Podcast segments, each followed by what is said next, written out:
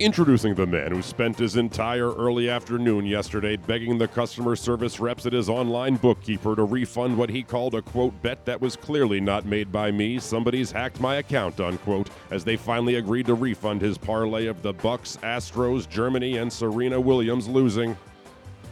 After discovering his neighbors had been siphoning electricity from his household for who knows how long, he hired electricians to come and remedy the issue before coming to realize that it was in fact his children who had somehow rigged his household to siphon from them, and neither them or his dogs were fit to stand trial in the case, leaving him as the fall guy.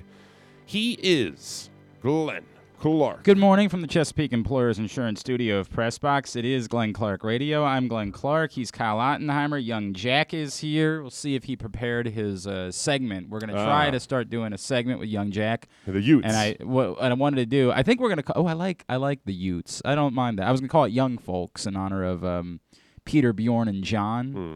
Uh, which is a song that was sampled by. It, there was a rap song that sampled Young Folks by Peter, you Bjorn, have to and sing John. it for me to recognize it. When don't care about the young folks. I don't remember. Talking about the young folks. Was it probably a Chiddy Bang song based on. N- I mean, all of the Chiddy Bang songs were perfect. Young folks sample. What the? This is important. We need to cover this right off the gate. Uh, Kanye sampled it for. Probably on uh, Yeezus. I don't remember when it was. Wasn't on one of his first three, I don't believe. Oh, it's gonna drive me nuts. Anyway, I, I we won't spend much more time. Kanye sampled it on. Yeah, baby, hang on a second. Uh, the sample song on a track called. Oh, it was apparently in. No, that's not. On, it wasn't on Can't Tell Me Nothing. No. well, No, no. Oh, he did. He apparently had a track called Young Folks that sampled that song. well, that sounds more practical, I guess. I suppose. I was right, is the point. The, Well, the moral of the story No, is good. that I was right, and that's why we're here. And we're not even to be right going about with that things. title, evidently. Uh, we'll see. I haven't, I haven't, uh, I haven't confirmed that Okay. just yet. Okay. I, I do. It would give me the excuse to whistle every day if we did Young Folk. sure. Let's go for that. I've been practicing for years. Well, that's good. for this moment. This is the. No, I'm glad. I'm like Phil Collins. I've been waiting for this Well- moment for all my life. Oh Lord, that's the way it's been. That's the way it's been Sure. going. I'll give it to you. Um, all right, uh, coming up a little bit later on today, our greatest American champion makes his annual appearance on Glenn Clark Radio. Yes, Joey Jaws Chestnut. I believe we didn't have him last year. What? Worth. I don't think we did. That doesn't sound right. I'm being I'm being honest. I don't think we had him last year. I don't believe that for even a second. Okay. I'm just Why wouldn't we you. have had him? He just never got back to me last year. I don't believe that. Okay, I don't know what to tell that. you. I I don't believe that. That's fine. I'm glad that I you don't believe have you. forgotten. But I don't believe you. I'm just being honest with you. I don't believe you. That's fine. You don't have to. But I'm I right. never do. I never. I haven't. I'm not going to start believing you now.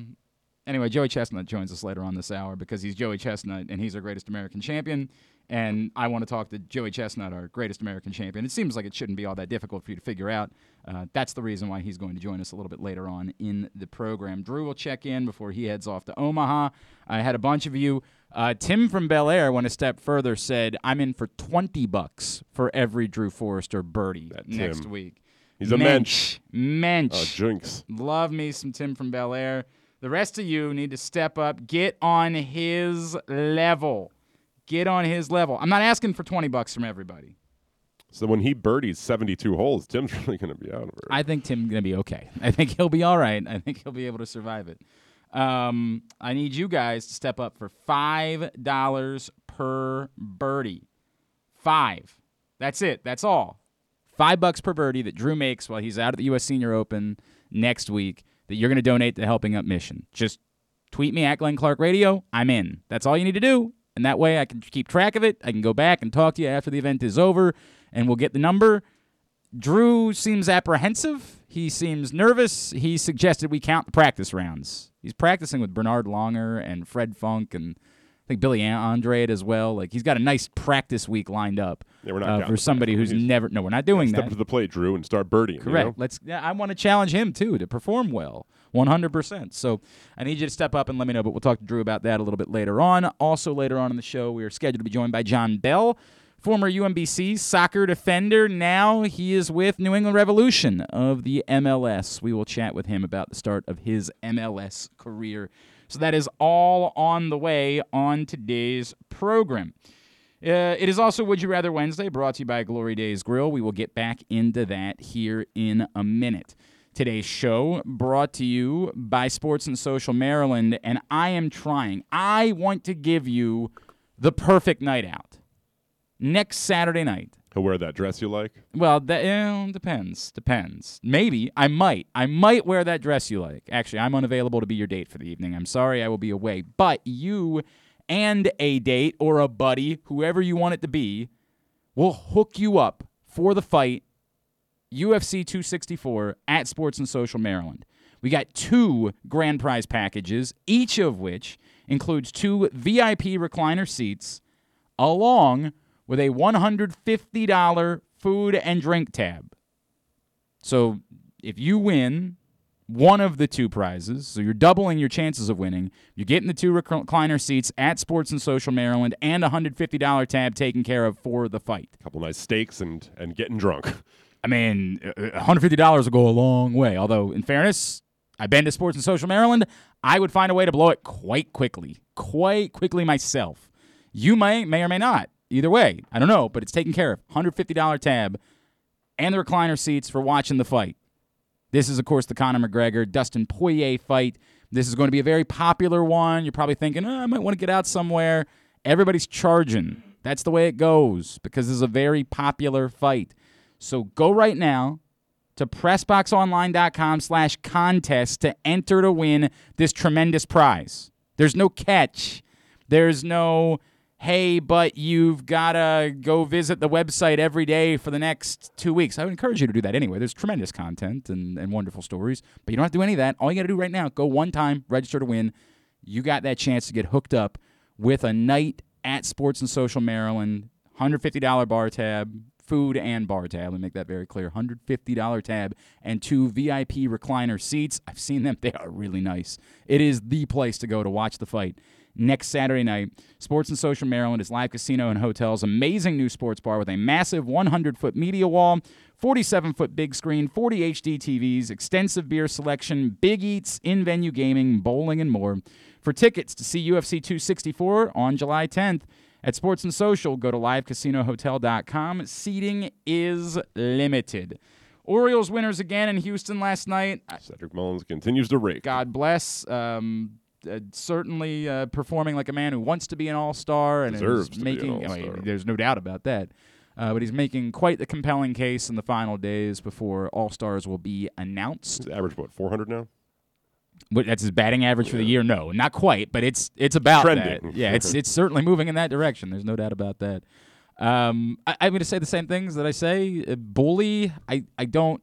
It is hard for me to feel joy. I, I get it's sort of a, a weird anomaly that a very bad baseball team has gone down to Houston and won the first two games against a very good baseball team. I, I don't good fun to, to an extent. it- to an extent, except at I the end of it, the but year, if that like was the two delusions games. where this is suddenly. I mean, if it did turn into just a wild story where the Orioles Yeah, I mean that, again, that would be a different wild, that would be a different thing, and I would uh, certainly find great joy in that. But assuming it's not going to be the case, there is that nervousness that I have about it being the possibility that these are the two games that end up separating the Orioles from the number one pick at the end of the year. It's going to be difficult because Diamondbacks are really bad, and there there was apparently there was a moment in the game two days ago where they had the bases loaded with two outs Mhm. and the pitcher spot coming up in like the sixth inning, left him in. and they left the pitcher in to hit. He was dealing. They are. They are. They they were asked about it afterwards, and Torey Lovullo just said he was worried about how uh, about how few on, how few pitchers he had left in the That bullpen or to me. something like that. I mean, they are really. Hey, you don't know that guy's it, a good hitter. uh, if you say so. I don't even know who it was. I just I, I came across this story on Twitter the other day, and I said, "Oh my god." Couldn't name a healthy pitcher on the Diamondbacks. I now. couldn't name. I don't know that I can name an unhealthy pitcher on the Diamondbacks. Bumgarner. Oh, is he still in Arizona? I don't think he was traded yet. I don't remember. I don't. I, oh, I guess. Uh, yeah, he because he threw the no Yeah. the no hit earlier this year, so I did know he was still there. All right, fair enough. Um, it ain't it ain't gonna be easy. It ain't gonna be easy. So whatever, it's what it is. Uh, Giannis gets hurt. Sucks. I'm hopeful it's not as bad as it looked. Yeah, It was one of those where it was it was fringe like hyperextension or everything's torn kind of thing. Yeah, I mean, uh, uh, Dr. Child certainly didn't think that that was the case. I mean, it looked like it went back pretty far. Yep. Oh, it looked awful. It looked. It wasn't like Shaun Livingston, but it was like Shaun Livingston light. Yep. Um, Sucks. it's just it. I- There's no other way to say it, right? Like it's a bummer For It's- basketball, for it's- him, It's for a, all yeah, yeah. it's a bummer for everybody because it's just not as compelling a series. It's not. None of this is as compelling when the players get hurt. This goes back. Atlanta still played well without like before all that, right? Atlanta was playing great. They were or Milwaukee was playing poorly, right? whatever. When, I mean, they were up. Atlanta was up like 14 points at that point. I don't know if they were ever down. despite the fact that they didn't have Trae Young. They were up big despite that. So it doesn't take away from Atlanta in any way. It's the thing that I talked about a couple years ago with Toronto and Golden State when when Golden State lost both Durant and Klay Thompson. Like it both things can be true. Toronto's a very worthy champion. It's just a bummer. It's a bummer when the best players get hurt. I, if if the Phoenix Suns figure out a way to win an NBA title this year, despite the fact that they didn't have to play um, against Anthony Davis for much of the first round, and against Jamal Murray in the second round, and against Kawhi Leonard in the third round, and against uh, Giannis in the fourth round. You know what I'll call them?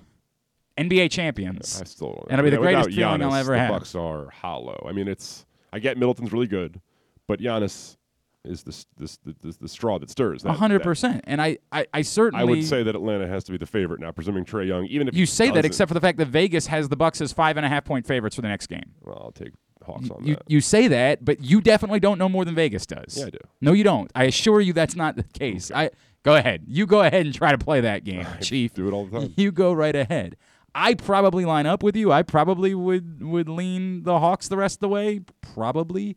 Um, but I don't know, man. I don't know. I have no idea what to make of any of it. Um, what I do know is that it's just it's not the same, and it sucks. It sucks. Is it going to mean that I'm not going to watch the games? Nope. I will still watch the games. These are the conference finals and the NBA finals. I will watch all of them. And does it take anything away from the team that ends up winning the NBA title? Not remotely. Whoever it is will have been a worthy champion and will be able to stand up and say we we, we did what we were supposed to do. And yes, is there luck involved? Absolutely. There's luck involved every year in every sport and whoever wins the title. Period. But it's a bummer. It's a real bummer and there's no getting around it whatsoever. Eleven twenty. We'll chat with Gavin Sheets as well. Oh, that's very cool. So um, we're talking about uh, uh, Gavin Sheets, the son, of course, of the great Larry Sheets, made his MLB debut last night. Uh, Gavin Sheets is a local kid. I mean, he because Larry was playing for the Orioles. Gavin Sheets was growing up here, went to Gilman, the whole deal, was drafted uh, a couple times. I think he was drafted out of high school and then decided to go to Wake Forest. Then he was drafted out of Wake Forest. He made his debut last night for the Chicago White Sox and I believe got a base hit in his first career at bat against the Twins last night. Um, and I even want to say he might have had an RBI and might have even scored a run in his major league debut. We'll find Pretty- out pretty before good. he joins us. I'm pretty sure all those things occurred. I'm almost certain about that. But Gavin Sheets is going to join us a little bit later on. I also happen to think that he is friends with Drew Forrester. Um, I believe they have a connection somewhere along the line, so that's neat. So he's going to join us while Drew's with us. Is that the idea? Very cool. Very cool. So looking forward to having that conversation with Gavin Sheets a little bit later on in the program as well. So anything else that needed to cover that was newsworthy?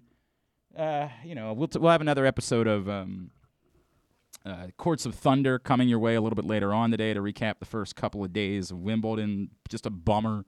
Speaking of bummers, just a real, real bummer that Serena Williams gets hurt yesterday in the first round, and and her tournament is done. And nobody wants to be over dramatic, but I said this on the preview episode. This was her last best chance to get to 24, which doesn't mean that if she comes back and and wants to keep pursuing it that she has no chance.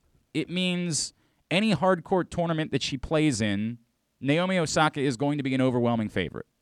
if she plays. That's what I said. Any hardcore tournament that she plays in, Naomi Osaka I thought you is meant she as in Serena. no, That's no, mm-hmm. I- no. Naomi, any You hardcore tournament. You Min- could. It's, it's, a, mm, it's Let me finish. vague. I let you finish. Any hardcore tournament that she plays in, Naomi Osaka is going to be the overwhelming favorite. That's the way that it works now in tennis. So the other two are the two that you want to try to line up for. Serena Williams at this point, Clay is just not. It's The likelihood of Serena Williams, she won a couple of matches, she looked decent, but the likelihood of her putting together two weeks on clay is next to none. Grass has always been a great surface for her. This has always been a place that she has done well. Of course, it was Venus's. Uh, I mean, we called her Venus Wimbledon for a little while, but Serena has always been a great player at Wimbledon. This has always been somewhere that with either without Naomi Osaka playing or frankly, no offense to Naomi, she's not a good grass court player. She's never made a grass court final. She's never reached the second week of Wimbledon. Even oh, you're if Naomi so good. Thank you. Even if Naomi had played, no offense, there, she would not have been considered a threat to win the title. I mean, I guess a threat. I mean, like, probably a little too uh, strong. No, no, it's not. And I this mean, is what you have to. She would not have been considered a threat if Naomi Osaka making a run at Wimbledon would have been overwhelming. You don't go from someone who's never played well on a surface to winning a title. That's not the way that it works in the sport. It, there's there's just not examples of that. It's not her surface. This is the part of the problem when you have people that don't understand the sport talk about the sport. Naomi Osaka was not a threat to win Wimbledon. I think at some point in the future she could become one. I think that Naomi Osaka's game, she'll never, there's nothing that suggests she'll ever be good on clay. I think her game is suited that she can become a good grass court player at some point. And this might have been a good year for her to at least get to the second week of the tournament and take that next step towards competing in the future. But this was Serena Williams' opening. This was the one which never was a guarantee that she was going to win it. It was mm-hmm. that this was the one that lined up best for her. She's very good on hard courts, and there's I mean she just made a great run at the the Australian a few months ago, but she ran into the absolute best hard court player in the world, unquestionably, no debate about it. At hard court tournaments, Naomi Osaka is here, and everybody else is somewhere around here.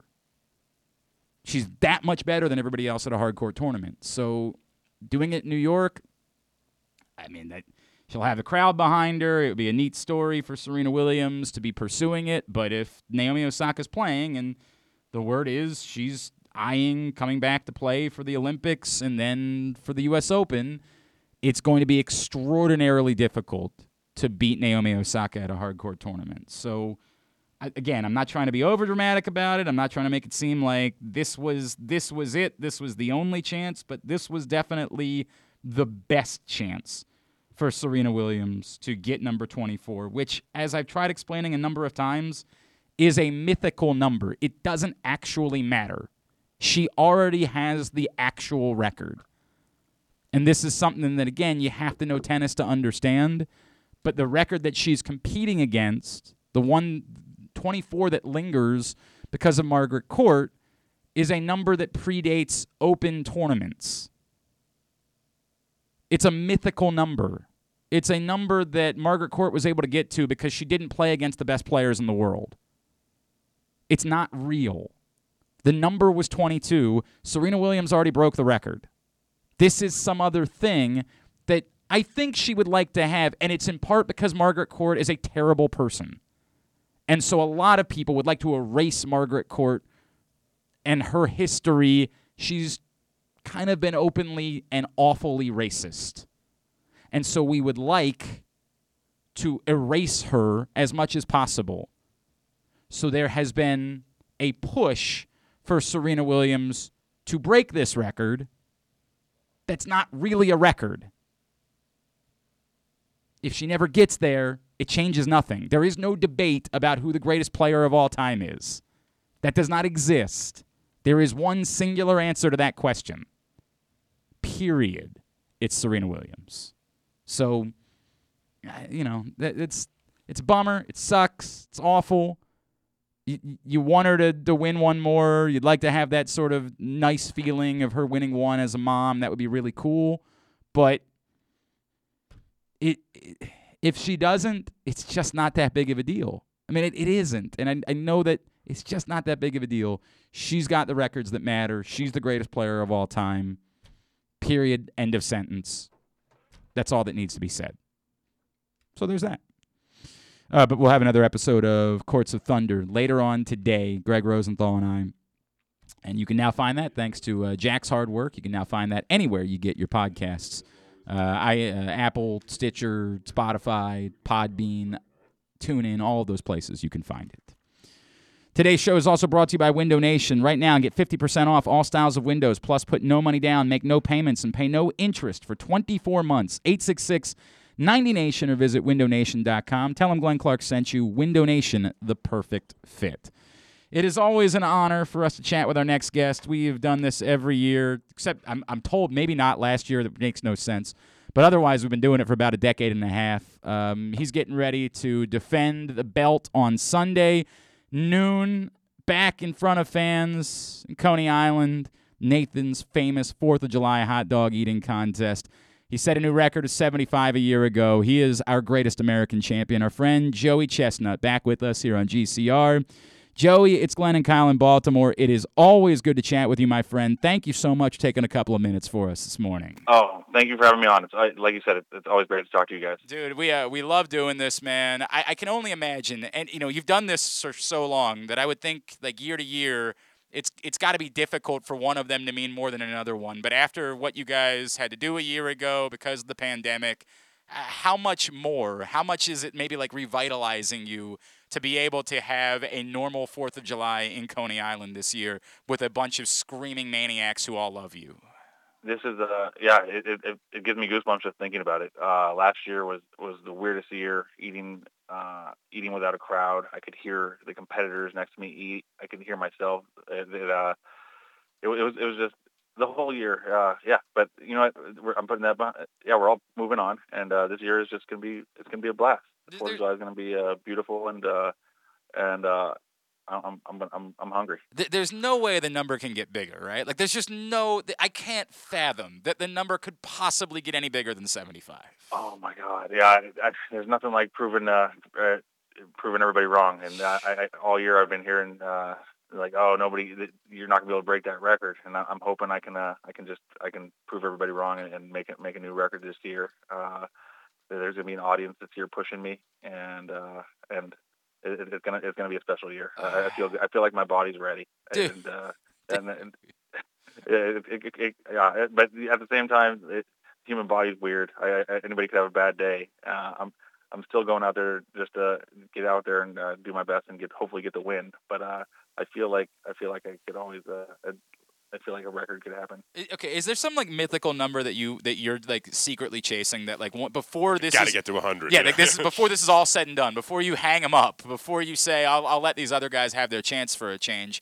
Like, are, are you saying one day I'd like to eat 100 hot dogs, or is that just so ridiculously absurd it can't cross your minds? Oh, 100 would be really really hard. Actually, I, I uh, last year I sat down and ate hot dogs as many as I could, and it was for 45 minutes, and I, I ended up getting up to 93. oh my god! What was the context? One more, well, get... but that's in 45 minutes for people that don't. That's significantly longer. Like that, that, that means that in yeah. like in a half an hour, you only ate about 18 more hot dogs. Yeah. So so I mean, it, it's it's I'm, I'm the, the amount. Uh, yeah. It, so it, it, it's going to be really. I don't think a hundred would be possible. I mean, somebody might do it, and the the, the one way that uh, I, I I would definitely try harder is uh, if somebody came out and did 98, 99, I, I would be trying a lot harder for a hundred. What was the But, uh, context for you just sitting down in 45 minutes and was just it eating? was it just like for a fun? Did, some, Like- did somebody Well, pay you to it- do it's- this? No, it's a psychological. It, it's kind of a test. Uh, If if I can get the food down and digest it, and no matter how long it takes, Hmm. it, it uh, even if it's 45 minutes, I should be able to find a way to get it down within the 10 minutes. And then a lot of it is like, all right, it, it's all still in my stomach. It's all there.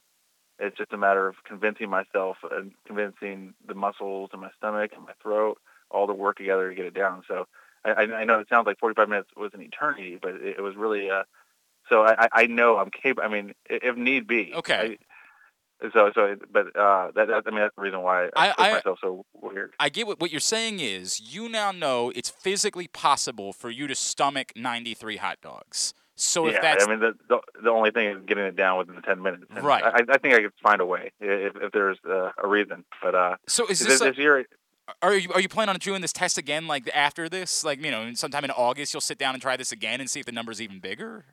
no, no, I probably I probably won't uh, do that again until maybe April of next year.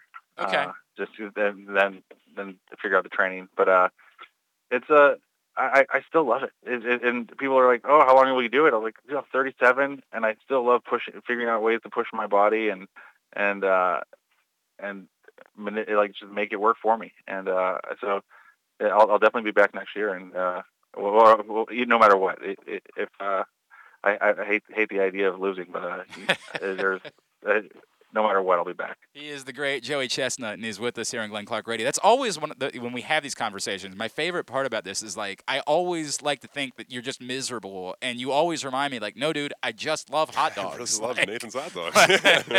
I mean, it, it, it's this weird feeling of like, uh, I, I mean, afterwards, I am I am bloated. I am kind of miserable, but I'm I'm happy. It, it, it's this weird. It, I mean, like you look at a marathon runner, and they look miserable at the end of a marathon, but they really are happy. And it's the weirdest thing that uh, when you, when you find something you uh, can push yourself to absolute crazy limits and suffer to doing, and still love it. And uh, I'm really lucky I found something I, I like that. All right, so I know we've asked some of these questions before, but because we constantly have new audiences, I want to go there. The, the, how long before you feel completely normal again? So after after Sunday, after you take down 90 hot dogs, whatever the new record ends up being, um, how long before you just feel utterly normal again, and you're like, man, I can, I can, I can go eat anything at this point? Oh yeah, uh, not until probably Wednesday. Okay. Well, I feel like super normal. But uh, when I, when I was younger, I, I, I would I would be fine in like a day and a half.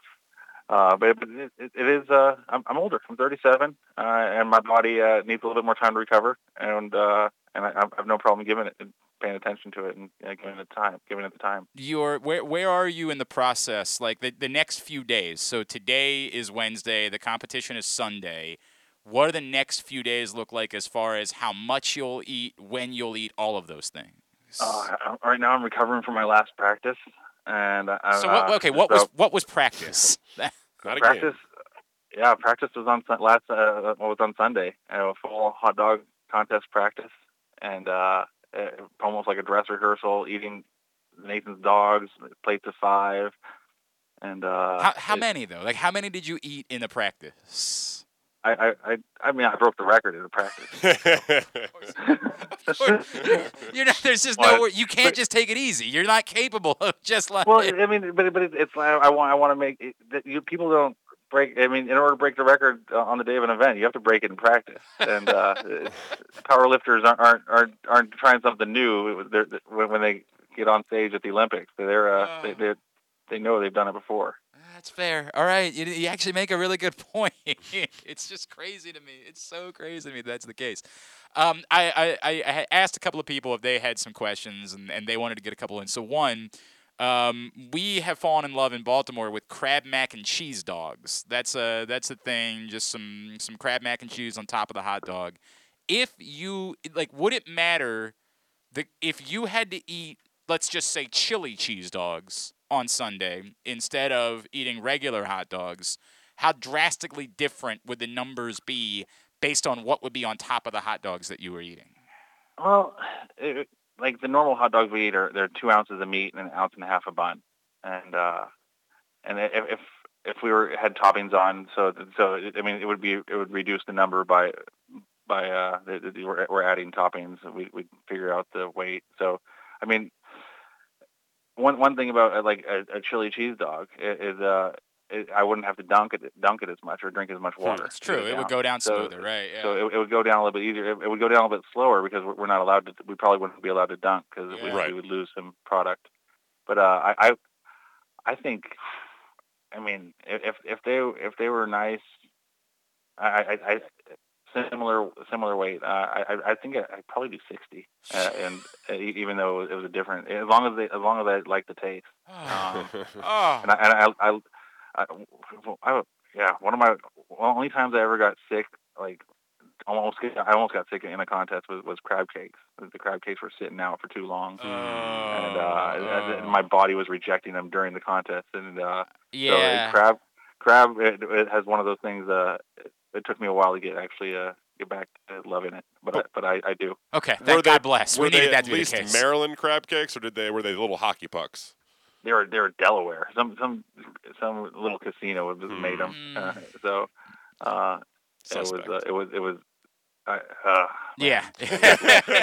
we can hear it. We can absolutely hear what it is that you're feeling right now. Just rethinking and reliving that moment of your life. We need to maybe redo that with actual decent crab cakes at some point in the future. Let's get in touch with I'll talk to my guys over at Jimmy's and we'll see if maybe we can't uh, we can't recreate something in the future in order to it'd be amazing to yeah make a record. We could to get people to donate everyone I eat for charity. That'd be sweet. You know what? I'm going to send a message to John literally as soon as we finish this call over at Jimmy's Famous Seafood, and we'll see if we can't pull something off. I, I would like that. It would make it would make my summer if we could make that happen for you. Oh, Um, yeah, and go, and go to an Orioles game. That'd yeah, dude. What a what a great time that would be. Joey, how intimidating are, or, or is it for your friends when they know you're coming over to hang out? And like, do, do they, do, do they, do they, are they walking on eggshells, like messaging you, hey, like what, what do you want to eat? How much do you want to eat? Like, what is the dynamic like when you and your friends get together for a barbecue? Oh, my, my friends that know me know I'm I'm pretty laid back. Uh, and I, I just I love to eat, but I, I'm not gonna I'm not gonna turn it on unless there's a unless there's a real reason. But uh, yeah, it's some, sometimes I go places when, when I meet people for the first time, and they're like, "Oh, I heard you were coming over," and I was nervous. I, I didn't know I, I, I didn't I didn't want to cook hot dogs because I thought it thought it would make make you mad. uh, so so people people uh it, it, it people uh yeah it, it, it's funny and uh and some like when I go to a restaurant people like the either the servers or the, or the owner or manager they're like oh you got to try our, our the most famous dish and uh and when- the same thing when I when I go to barbecues like people are like oh they're, they're gonna make the thing they're most proud of so uh, Hmm. I, I get to try a lot of the things that people like It's not. So, ba- uh, that's not a I'm- bad I'm life, lucky. by the way. That's Oh, not no. a bad life at all. I don't know how I got so lucky When you go to a restaurant and you see that they have like some sort of challenge on their menu, do you feel obliged Like, like you to have do it? to, yeah, yeah. Oh yeah, so it, there's it's a mixed bag. So so if if it's like a burger, uh, so a lot of time the challenge burger they have that bun that they they, they make the burger with has been sitting there for like three weeks. so I so I, I do I, I I have no problem asking questions. And so hey, what, what do you think about this challenge burger? Is is the how, how- do you know anything about the bun? Are you serving it on or have, have, have you heard anything about it? So yeah, so I, I try I try to figure out if, if it looks like it's a good sandwich or burger. Uh, I'm I'm- I'm in. If it like sometimes a steak, I, I did the Amarillo steak. Oh, this is important. We need to know this. What was what That- was what was your time uh, when you did the Big Oh, Texan? When when I did it, I broke the record, and I, I went back. I think I did it in eight minutes. What? Wait, shut up. What the hell? You Yeah. did it in eight minutes.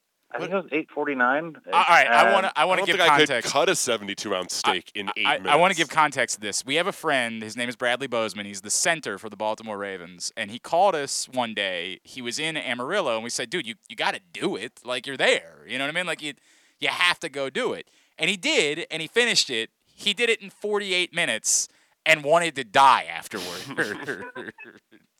really? yeah, yeah, legit. Like, Oh my god. God bless him for doing it. Like, and we Yeah, say it, it's, really, it's like- hard. yeah. there, there used to be a major league pitcher, uh, Frank Pastore. Uh, Okay. Pastore. Uh, he, uh, he uh, was on the Reds, but uh, he, he held the record for years and years. I think he did it in like 11 minutes. So you you just like I, I you know it's just one more record for your list like one more notch on the bedpost for Joey Chess. Yeah. So, well, somebody actually broke my record and annihilated my record. Uh, they were eating it like without a knife. So that so I, I one of these days I'm going to go back there and eat it like an animal. Wait, so And, there's uh, a there's a there's a sub eight minute. Yeah, where's- someone has is. accomplished a sub eight Oh, yeah. Why aren't they going to be there I, think, Sunday? I think. It, well, uh, they, they, uh, I, I don't know. Some people, some, well, a lot of people they can eat fast for like two or three minutes. but they five can't eat the, But, the but then they then they hit a wall. Yeah, And then the meat sweats hit them, yeah. and uh, and then it, it's like they they can't ignore the feeling that their body body is throwing at them. oh God. How big were the bites you were taking of that steak? Uh, they're they're sizable. But I, I was I was eating it with a fork and knife, so I, I it wasn't they weren't too big. You're a Oh. civilized man, Yeah, of course. yeah, you know. right. He's not a monster. He's a champion. You have to eat like a champion would when you go out. God, that is amazing.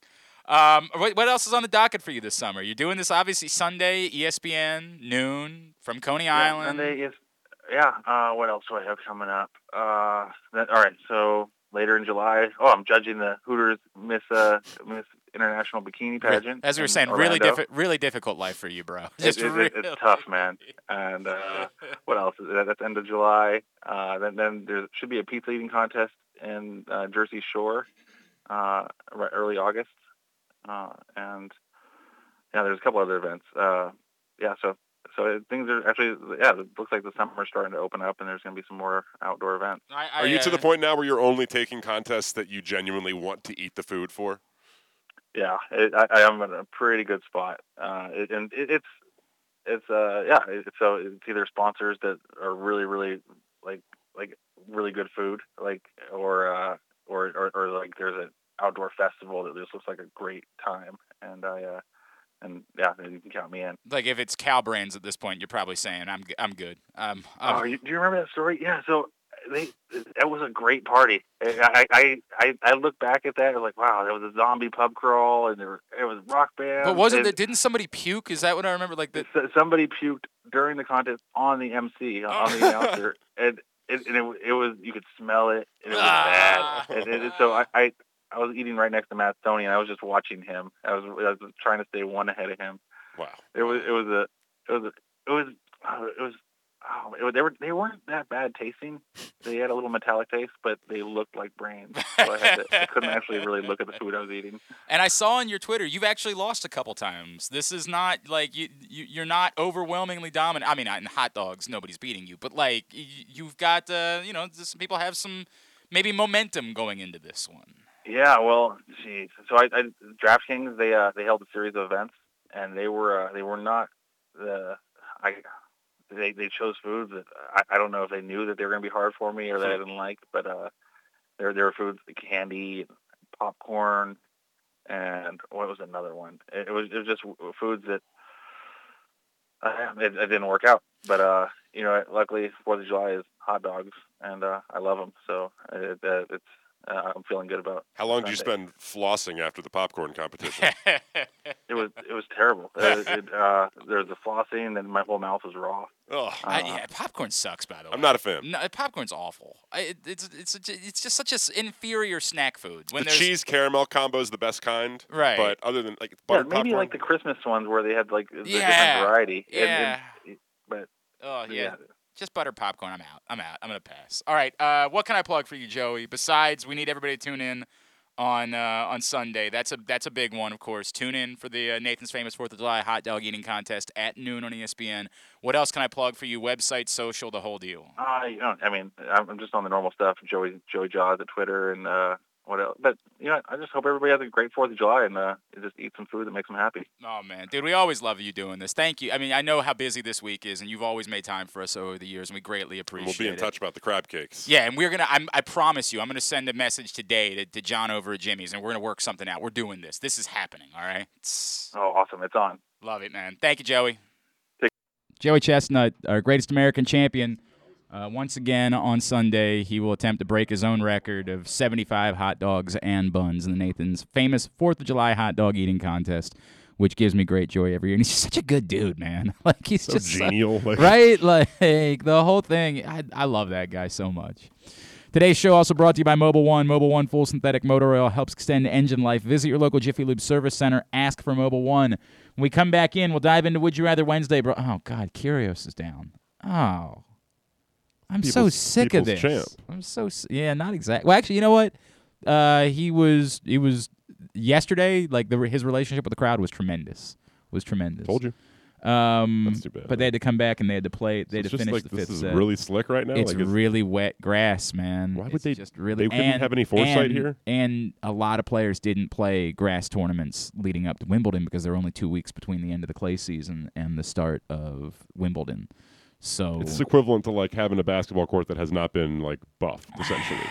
sorta. I mean, it's not. You know, I get it, not quite right. that bad, but like you know. Oh, I hate seeing that. All right. All right, we'll come back in. I don't hate Would You Rather Wednesday, brought to you by Glory Days Grill. I love that, so we'll do it next. It's Glenn Clark Radio from the Chesapeake Employers Insurance Studio. Sports and Social Maryland is bringing the ultimate UFC Fight Night experience to you at Live Casino and Hotel. Watch Dustin Poirier take on the former champion Conor McGregor and get the ringside feeling with our state of the art AV system and stadium seating. They take sports viewing to the next level with a massive 100 foot media wall, 47 foot big screen, 40 HD TVs, extensive beer selection, big eats, in venue gaming, bowling, and more. They're raising the sports bar at Sports and Social Maryland. Come see for yourself. Tickets now on sale for UFC 264 at sportssocialmd.com. That's sportssocialmd.com. Must be 21. Please play responsibly. For help, visit mdgamblinghelp.org or call 1 800 GAMBLER. Here it. Watch out! Oh For the first time, the PGA Tour's FedEx Cup Playoffs is coming to Maryland. The top 70 players in the world converge on Caves Valley Golf Club for the 2021 BMW Championship, August 24th through 29th, 2021. Baltimore's iconic and challenging course provides the perfect test as the playoffs heat up. Tickets are now available. Don't miss your chance to watch the drama unfold. Visit BMWChampionship.com today. Hey, everybody, this is Chris Ruling from Great Eights Memorabilia, and we want to invite you out to Jimmy's Famous Seafood on Sunday, July 25th. We will be there for the Casey Cares Return to Training Camp Crab Feast with Baltimore Raven linebacker Tyus Bowser. Tickets are on sale now at great8memorabilia.com. That's great, the number eight, letter S, memorabilia.com. And remember, you always have a chance to be great. For more than 100 years, Chesapeake Employers Insurance has been helping Maryland businesses keep their workers safe. With competitive pricing and an AM Best A minus financial strength rating, it's no surprise that Chesapeake Employers is Maryland's largest writer of workers' comp insurance. At the end of every workday, someone's waiting for your safe return. Connect with your agent or visit CEIWC.com. Redefine your skills, inspire change, and make a difference. The Army offers the new generation of youth the ability to be part of something bigger than themselves, while also improving who they will become individually. Soldiers have the ability to impact the world in many different ways. The Army supports humanitarian missions ranging from the COVID 19 response to natural and man made disasters. Visit goarmy.com forward slash Baltimore. The journey begins on remote mountain farms and plantations in the lush tropical regions of countries like Colombia and Brazil, where the best coffee beans are grown. The beans are harvested by hand, carefully sorted, bagged, shipped, and finally roasted. And the journey ends as your cup of rich, flavorful Royal Farms coffee, the freshest and best coffee in the world. Real fresh, real fast. Royal Farms. Hi, it's Glenn Clark for Window Nation. When it comes to cost and quality, Window Nation has you covered, saving you thousands more on your windows compared to national brands while providing the same, if not better, quality. Want detail? Window Nation measures each window three times to ensure proper fit, and after they install your new windows, they leave your home cleaner than it was before. Get 50% off every style window, plus put no money down, make no payments, and pay no interest for 24 months. 866 90 Nation or visit windownation.com. Tell them Glenn Clark sent you. Window Nation, the perfect fit. URL. You are listening to Glenn Clark Radio, Radio at glennclarkradio.com. All right, thanks again to Joey Chestnut for joining us. Drew Forrester is going to check in at the top of the hour. Gavin Sheets is going to join us this morning, the pride of Gilman, and now with the Chicago White Sox, made his debut last night, and also uh, former UMBC defender Jon Bell, who's now with the New England Revolution. They've got All- both Sheets and Andrew Vaughn up right now. So where did Gavin play last night? Did he play first, or Genuinely do not know. We can ask him, or we can just check baseball I mean, we could probably do that.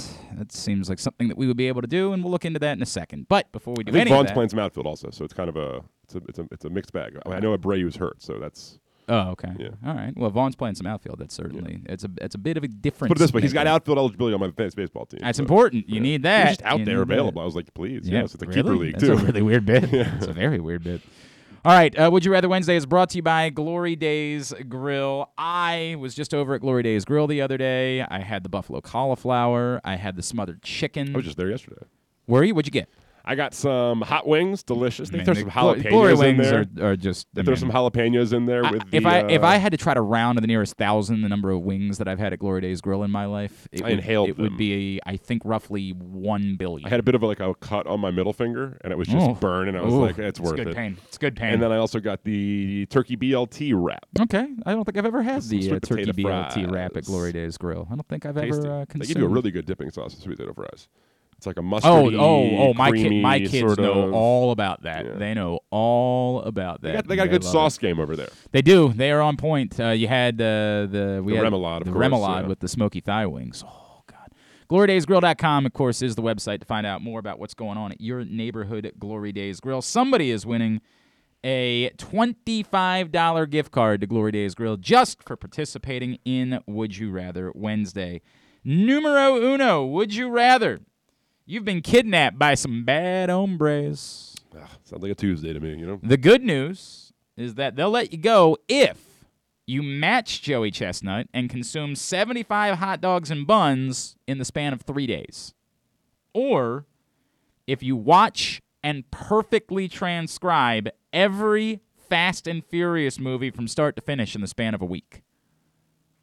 So it's which one are you attempting? And we're talking about only spoken words, correct? We don't need to do like stage direction and stuff. No, it's not. You not have to recreate. And you have to transcribe it. So any word that's that's said, Mm-hmm. you have to transcribe perfectly from start to finish. You make a mistake, These are weird kidnappers. you're gone. Yeah, really strange. Bad hombres, bro. Bad hombres. Numero dos. Would you rather a baseball fairy has offered you the chance to just pick up and put Jacob DeGrom on the Orioles moving forward, or just pick up and put Shohei Ohtani on the Orioles moving forward? And number three, in honor of uh, the many saints of Newark, the uh, the trailer for the Sopranos uh, prequel that uh, got everybody Do worked I up. watch? Do I feel comfortable watching that if I haven't watched The Sopranos, or should I wait? Oh, I was planning on doing a Sopranos rewatch at some point, and so this has encouraged me to. Um, So I, my gut says watch The Sopranos first. I think That's I, kinda what I don't they- know enough about this. to-. It's a this is a, prequel, but this is, like- but this is a movie, right? This isn't it's a a prequel, but like, there's still the context is still Yeah, there is a there is a lot there. There's Right. no doubt. I.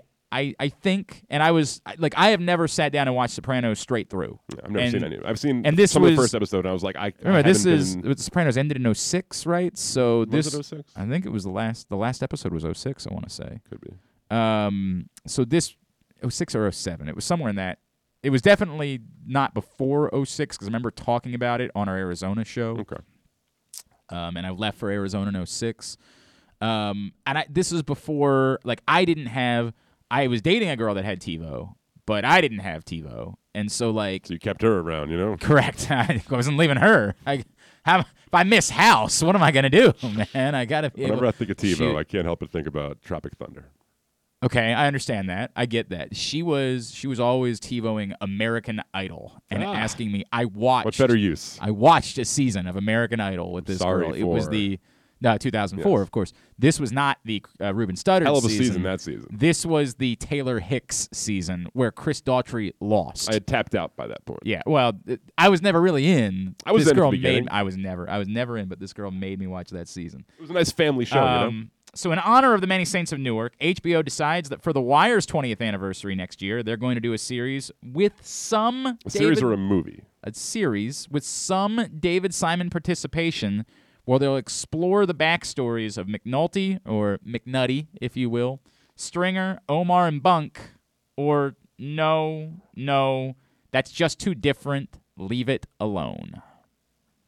All right? Mm-hmm. Those are your scenarios for Would You Rather Wednesday.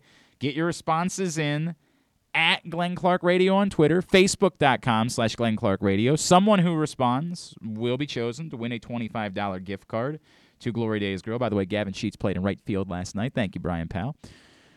Numero uno, would you rather you've been kidnapped by those bad hombres? They're going to let you go, but only if you consume uh, Joey Chestnut's 75 hot dogs and buns in three days, or if you watch and perfectly transcribe every Fast and Furious movie in the span of a week. You may only attempt one or the other. Yeah, oh, by the way, and Brian, uh, uh, not Brian Powell, John Proctor, uh, thank you for trying to kyle it up. No, you will not be turning on closed captioning while watching the Fast and the Furious films. Um, okay, I guess here's a good question. Tokyo Drift. Mm-hmm. They have subtitles for any Japanese that's spoken. You're not turning those off. Because you're Ye- screwed if you are. Like, there's no, no- I have no chance. I'll let you. I'll let you use Google Translate. Get the hell out of here. That's insane. It's insane. Where are you finding this version of the movie? Man, Where are they? These hombres finding a version of Tokyo Drift without? No, they've got they are they are some bad hombres, bro. You don't know any the hombres that you're dealing with. Whatever. Um, I'm not. not I'm not a. I'm not an unrealistic person. Mm-hmm. I couldn't do 75 hot dogs in three days. I just couldn't do it. Like I don't think it's physically possible for me. If I were sitting down in one meal and tried to eat as many hot dogs as possible, Uh huh. maybe ten. Yeah, maybe I- ten. Okay, but but then I'm feeling like th- crap are- the rest are- of the day. I agreed, but these are full days that we're talking about. I don't think you understand. Like I think you do understand, and I think you I know do. I'm right. I don't. think you. I disagree. I disagree. that 25 you- hot dogs in a I 24 hour period, can't. three days in a row. I, am what I would say is it could be done, but it's going to require like putting your body through hell in order to do It's it. the Waffle House bit. You see the guy sitting down, ready to try and eat 24 waffles, and he realizes it's not physically possible. He's going to It's kill himself. But again, gonna, it's not that it's not physically possible. It's okay, that but you are don't you allowed to throw up? not while you're eating. You have to consume the food. I just, it's not. Look, it's not possible for me. It's just not. I don't, and, and I'll make the comparison. That it's not that it's not pot. Like the, the Waffle House guy could possibly eat those waffles. What he's saying is, why put my body through that when the answer, like, sure, I'd like to leave the Waffle House a little bit sooner. That would be nice. But if I can just spend another hour here instead of putting my body through that, I, I know I'm going to be out at some That's point fair. anyway. But what if you had to do three days in a row? I get it. It's going to be hell. Nobody's like, debating that. I'm just, I'm not going to pretend like I have a better chance of doing the first than I do the second. My ears work fine. I'm pretty good at transcribing. It's part of my Mm, job. You're not. You're not. You're, you're perfectly transcribing is a far different thing. They're not It's a- talking that much in Fast and Furious. They do talk a good bit in Fast and Furious. It's not yes. exactly Nobody's Einstein saying. level I'm not saying it's, it's historically great dialogue, but the notion that you could perfectly transcribe it without having to watch everything at least five times, no, you cannot do that. And I, and no offense, right, so I know nine, that. nine movies, Yes, two hour runtime each. Well, estimate. roughly. Yeah. So 18 hours. I have a week. Ju- It's that's just easier to watch it. You're going to have to stop, rewind. You can't get anything wrong, or you're you're donezo. That's fine. I'm confident that I could do that. I think I could do that. In a week, I could definitely do that. Now, I have no confidence I could do the first one. No, I don't. I don't have as much confidence as you do about the transcribing thing. I don't think there's that much insane dialogue in a Fast and I don't know how many monosyllabic. I mean, they're all monosyllabic in a Fast and the Furious movie, except for Furious. It's the only one with multiple syllables. Otherwise, it's just yeah, go. It's not, no, it's not that. You're just doing a bit now. You're just doing a bit. Still, kind of my point. But also keep in mind, your mental health ain't going to be great from having to watch that much Fast and Furious. think there's a single monologue in There- the Fast there- and the Furious franchise. No, there are. There are. I've only watched one of them, and I know there are. My wife loves them, by the way. She's constantly not my- watching. not them. my cup of tea. It is not for me. Nope, not at all for me. Um, you're you're you are underselling this vastly. I don't think I it's think you're as the appropriately selling the hot dog thing. You are vastly underselling this. But I'm confident if you give me a week, I've got enough time to get it right. I think you're going to fail. So we'll start. you think that about start- everything we with me. Well, I you failed a lot of things. Um, Did I book a show gonna- this morning?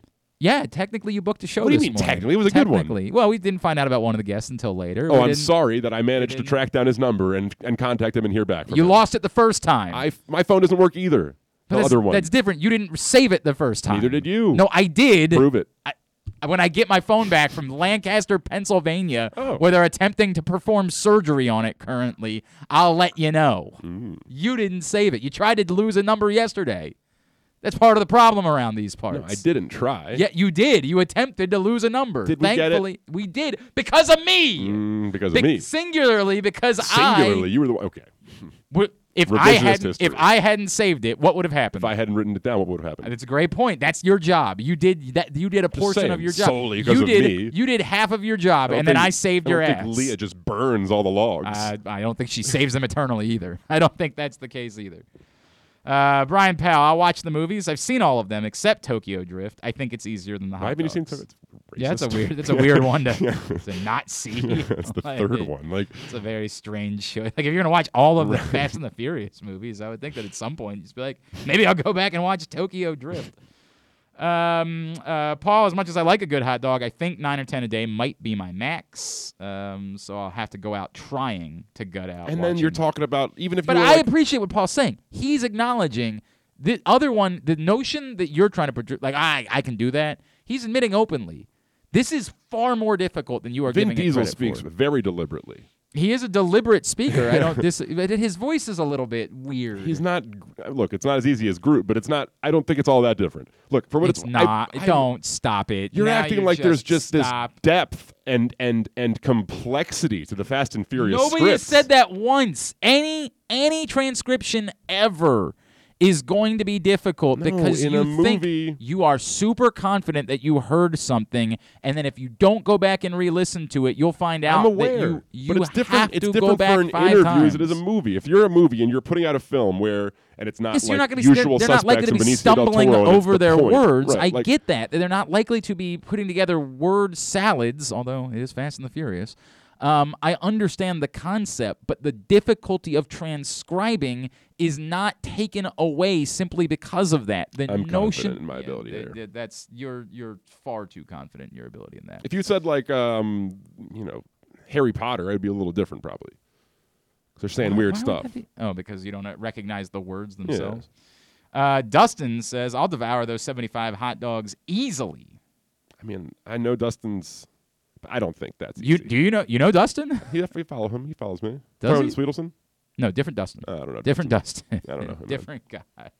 I like that Dustin. Good dude. Uh, he's not as big as he once was. He lost a lot of Yeah, weight. yeah. So, uh, Doug, I'll try the hot dogs. A perfect transcription would be impossible for me. I think that's the part that people are pretending like they think that it would be super easy. And if you have not transcribed before, I, you could talk to the most well-spoken. have transcribed before. I understand that you're vastly. You think that you have transcribed perfectly. You have not. Even even I admit It's far different when I'm doing it live. it's, not, even just live transcriptions.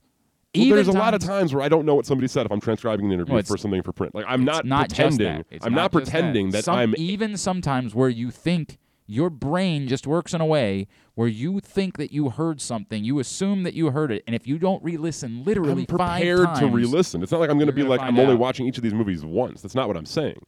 I'll rewind. What I know is that the idea of a one small thing being the difference in me not being let go by these bad hombre, hombres. Oh, that one, if I if I wrote a the where he actually said a, and that's the difference. That's how I'm well, that would be pretty dumb of you. I'd rather take it Those upon words myself. sound very different. Thank you, Kyle. I'd rather take it upon myself to not. There are no small mistakes that are happening when you're eating 25 hot dogs a day for three days. Yeah, you're, you're, just not just doing you're it. just not You're doing just it. doing it. No, you're You just do it not, not. doing it. Do or do not. There is no try. Um. Uh. From. Uh, oh, Steve. Steve. I don't know, buddy. I know Steve at this point in your life. I'm not. Says I'll eat the hot dogs while I'm doing the transcribing. No, you won't. No, you won't, bud. I love you. I love you. God I'll bless. a couple. You know, I'm having some meals. right? Yeah, like I don't I'll- know. I don't I'll know if they're allowed. These are bad hombres, Kyle. I don't know if they're allowing you that. I don't know if that's the case. All right, uh, continue to get me your responses for Would You Rather Wednesday, brought to you by Glory Days Grill. We'll dive back into that a little bit later on in the show. Today's program also brought to you by the Stan the Fan Variety Hour. If you missed Stan and Ross catching up with Dave Trembley on Monday night, you can find it right now, facebook.com slash pressboxsports. Click on the videos tab or by going to pressboxonline.com. Stan Shows is always brought to you by C3 American Exteriors. We come back in. Drew Forrester joins us, and uh, we'll chat with Gavin Sheets, too. That's on the way. It's Glenn Clark Radio from the Chesapeake Employers Insurance Studio. Here it Watch out!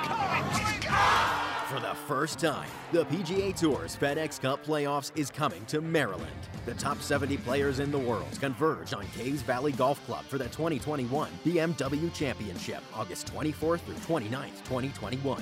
Baltimore's iconic and challenging course provides the perfect test as the playoffs heat up. Tickets are now available. Don't miss your chance to watch the drama unfold. Visit BMWChampionship.com today. Glory Days Grill is celebrating their 25th anniversary this month, featuring their 12 ounce silver anniversary New York strip steak, the smoky thigh wings, a double bacon and cheddar burger, the strip steak sandwich, barbecue chicken bowl, and their silver anniversary turtle cheesecake. Toast to 25 more years with Glory Days Grill's silver anniversary IPA, brewed by Virginia based brewery Devil's Backbone, and take home a commemorative glass. Celebrate by entering any of their three contests online. Win a trip to Devil's Backbone Brewing Company, free wings, or lots of other great prizes. Enter online at glorydaysgrill.com slash 25th anniversary. The 25th anniversary menu is available through June 20th. Come in for great food, good sports, and family fun. C3 American Exteriors is the area's best and most trusted roof and siding specialists. C3 is also an insurance adjuster's worst nightmare and a homeowner's dream come true. With all of the bad weather, chances are you have some roof and siding damage. Call C3 American Exteriors now to get your roof and siding repairs for the cost of your deductible. Don't let the insurance industry get one over on you. C3 guarantees a 48 hour rapid response. Call 401 9797 or go to c3america.com for a free analysis. The Toyota Tacoma comes in a wide range of models and trim lines. You can choose the perfect Toyota to reflect your unique personality and driving habits. Check out buyatoyota.com for deals on new Tacomas from your local Toyota dealer today. For more than 100 years, Chesapeake Employers Insurance has been helping Maryland businesses keep their workers safe. With competitive pricing and an AM Best A minus financial strength rating, it's no surprise that Chesapeake Employers is Maryland's largest writer of workers' comp insurance. At the end of every workday, someone's waiting for your safe return. Connect with your agent or visit CEIWC.com. Baseball is back in full in 2021, and the Bat Around has got you covered from bell to bell. Hi, I'm Paul Valley, and you can catch me along with my co-host Zach Goodman every Saturday morning from 10 to 12 on the Bat Around right here at Press Box Sports. We'll break down every win, every loss, and everything in between, plus tell you who we take to rake each week as the Orioles look to get back in the hunt and bring competitive baseball back to Baltimore. Catch us at PressBoxOnline.com slash the Bat Around or at Facebook.com slash PressBox Sports. That's the Bat Around every Saturday morning from 10 to 12 right here at Press Box Sports. It takes time to get rich, flavorful coffee beans from the lush mountain regions of Colombia and Brazil to Royal Farms. But less than a minute to get yourself a delicious hot cup of the finest and freshest coffee in the world. Because Royal Farms' new Swiss made coffee machines grind those rich, flavorful coffee beans and brew them one magnificent cup at a time. It's why Royal Farms makes the freshest and best coffee in the world. Real fresh, real fast. Royal Farms. Redefine your skills, inspire change, and make a difference. The Army offers the new generation of youth the ability to be part of something bigger than themselves, while also improving who they will become individually. Soldiers have the ability to impact the world in many different ways. The Army supports humanitarian missions ranging from the COVID 19 response to natural and man made disasters. Visit goarmy.com forward slash Baltimore. This is GlenClarkRadio.com. Nothing but net. All right, back in here on GCR from the Chesapeake Employers Insurance Studio of Pressbox. If you've not picked up the new print issue of Pressbox yet, get to your neighborhood Royal Farms. Do that today on the cover. Taulia Tagovailoa, Maryland quarterback. That print issue is free. Also can be found in any of the hundreds of locations around town where you find Pressbox. Go right now and pick it up today. We good? Good morning. Well- good morning, Drew Forrester. How are you, sir? Well, sir, I don't have any glasses on. I can't see. And I- if I wear these, I look like Steven Tyler or something before a concert. So. What, I mean, but you look like a lady. Is that is that the? Uh, it's No, ama- I mean, it's amazing you know. that he he like he came up with that song all those years ago, and and then made himself look like a lady over the years. Correct. It's really quite remarkable how that went. Um, all right, so so here's the deal. I've gotten plenty of responses. Uh, there are a lot of people that have told me already they are in five bucks per birdie for you next week. Go ahead. What- you should have you should have done five dollars for a par. Okay, so this ahead. is this is what I want to talk about. Realistically, your expectations for next week. Like, do you genuinely believe you can make the cut out in Omaha? Oh, absolutely. Okay. What do you think the cut is going to be out in Omaha? Um, I would. Well, it's hard to say until I see the golf course and see. uh, It's just hard to say, but I think if there isn't any rain and if it stays the way they email us every day with a course update. Um, I haven't received it yet today. It usually comes in like now, ten or eleven o'clock, because it's nine out there or whatever. It's an hour behind. Um, but if it's if the golf course stays the way it is now and there's no crazy amounts of rain or anything, it's going to be hard. It's going to play hard. I would say six over for two rounds. Maybe Okay. Okay. That doesn't that If it- doesn't it, that doesn't sound like a lot of birdies involved. If it's soft, well, it could be. You could make. You could make Four birdies and ten bogey. Yeah, I mean, you know, Sure. you- but Yeah. um, if it if there's any rain and if it dry, if it if it wets the you know gets the green softer, could be more like four over maybe. It but based on what everyone has told me and the limited amount, I've been there obviously, but I've talked to a lot of people who played in the event in 2013. They all say it's very difficult, very hilly. So I think probably six over, but I'm I'm just going to go try to shoot whatever I can shoot. Yeah, I get that. So, add them up. So what do you think if if you if you were setting the line, and I know you you you're never involved in gambling in your life, it's it's something that you know nothing about. But What do you mean setting a line? What's that if mean? if you yeah right if you were setting the line for your number of birdies, what would you be setting at? Oh boy, that's a good question. Um, hmm. Well, I'd like to make two or three a day. That would be awesome. I mean, that sounds like I mean we're, talking about ten birdies then, right? That- I mean, I, I, yeah, there are three par fives. There are also five par threes. So the setup is a little different than normal. Um, you know, I, I would like to think I can make four or five or six birdies. I mean, who knows? All right. But so so we're talking about, you know, 20 25 bucks that people are going to have to donate to Right. the helping up mission. That doesn't Absolutely. let's do and it. If I, and if I make five, they throw in another 20. Oh, you're saying if you get if you make it the five birdies, you're asking people to round it up. Then why don't we just say if you make five, then it's fifty bucks. I love it. If if Drew makes five, if he makes five, in in the spirit of that, you guys round up and donate fifty bucks to the helping up mission. All I need you to do right now is tweet me, say I'm in. That's it. At Glenn Clark Radio, tweet me, say I'm in. That's what I need you to do, and then we'll let you know the number afterwards. Uh, as I said already, Tim from Bel Air is in for twenty dollars a birdie. He said, "I'm doing twenty bucks a birdie that Drew makes out there." Tim, Tim see me play. He's Tim's like, pretty, Tim's pretty comfortable. yeah, he wants to make sure he at least donates 20 bucks. He was in that neighborhood. Um, and we'll let you know what the number is. And we're going to ask again, uh, we're fine with you donating directly to their operational budget. We would prefer if you would donate it. We'll set up a PayPal or a Venmo so that we can go out and purchase things for the folks at Helping Up Mission. That would be our preferable way for you to go about doing this. It went worked great uh, uh, last December that we were able to go out and uh, and purchase some things that they needed. So we would like to do that again if possible, but we'll deal with that more. Uh, how you handling this? Did you how much how much have you played? How good are you feeling? How much is like I, I cannot believe that you're actually spending your Monday with Bernhard Langer. I, I, I are you are you gonna make the Coke joke? Like exactly how do you how are you gonna handle this when you're we're standing with those guys next week? I haven't thought about it yet. I'm playing with him on Monday and Tuesday. Actually, he doesn't. I don't know if he knows yet Wait, that he's wait, playing with me wait, also on Tuesday.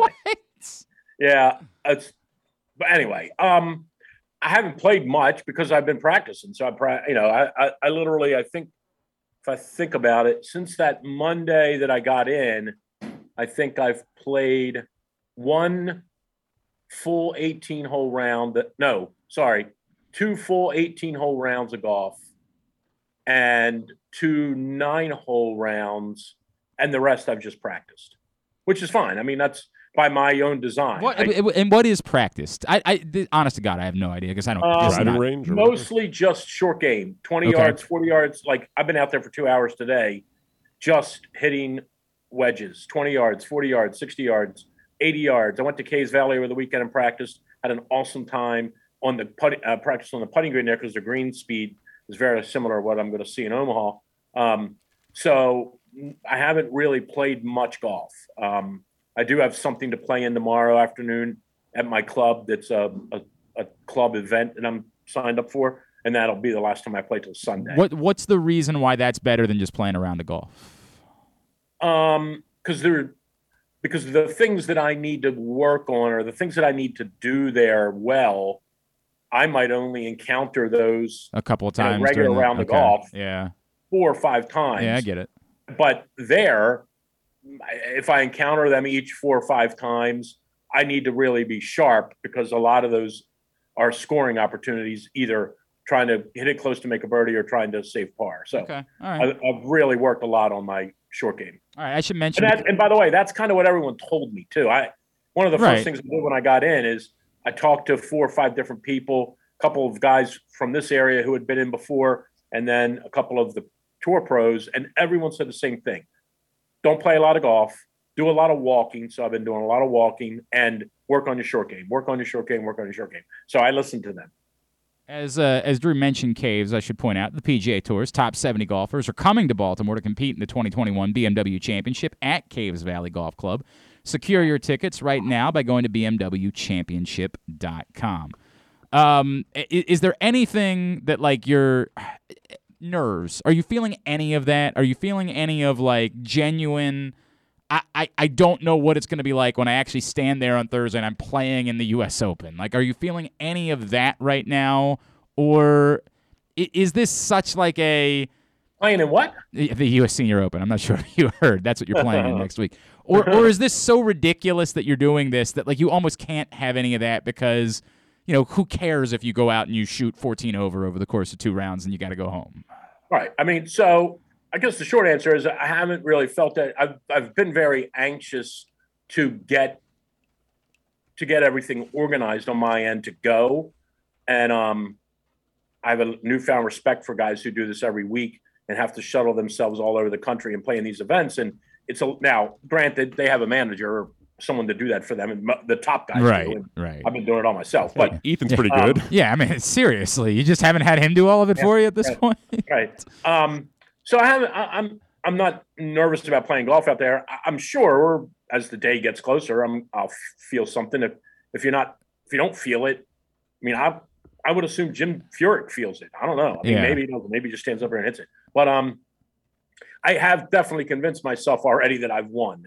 Right. No matter you know, Just- I, I, I've won. I made it. I'm going to go play in it. I'm going to have a good time. Um, I'm with some my family's there, which is number one priority. I'm bringing a, my a very very good dear friend of mine in from Florida to caddy for me. Thank you, Drew. I appreciate you inviting me out there. I don't know if I'll be able to make it. And um, you know, I'm looking forward to it. I hope I get to do it again, but if not, I'm going to make the best out of it that I can, and I'm going to have a great time. And um, If so if, not if it goes like if it's just not your week, right? Like, will Right. you be able on Friday? Will you be able to laugh about it and make fun of yourself, or will you be like would, would we not want to talk to you when it's over when when the round ends on Friday? Oh, I mean, I'm going to be disappointed if I don't play well. That, Yeah. There's no question about that. But I mean, I'm not going to be. I'm not going to drive off the road. In fairness, I don't typically want to talk to you on any Friday, I've so it's right, no a lot of poor golf in my life. Fair, so fair. you know, like I tell all my kids at Calvert Hall whenever they hit a bad shot and they stand there and For what it's worth, I, I have not. I have not Right. played much poor golf in my life, so I got that over you. Just keep that in mind. You're all. y- You're always, you know, you're always three shots away from having a bad round because it's just the way golf is. So, but I mean, I'm, I'm I want to play well. I don't, I don't, I don't want to go out there and not play well. But I also understand it's golf and the golf course is difficult, and I have to see. You know, I'm at a little bit of a disadvantage because I've never seen the blade, never seen the golf course. If I, if I were playing this event at, and I'll just use Caves as an example. Right. If I were, if I were playing this event at Caves, um, I would probably feel a lot different going into it because I know the place. This place, I have no idea what I'm about to encounter and whether or not it fits well with what I do well. So I hear you. that, that does kind of play a role into it a little bit. Is you know I have certain strengths in my game and I have weaknesses, and if the golf course fits like Argyle, where I qualified, really really fit my strengths. Um, and if this place fits my strengths, I can do well. And if it doesn't, then I'm going to have to, you know, I'm going to have to play really really well. So we'll see.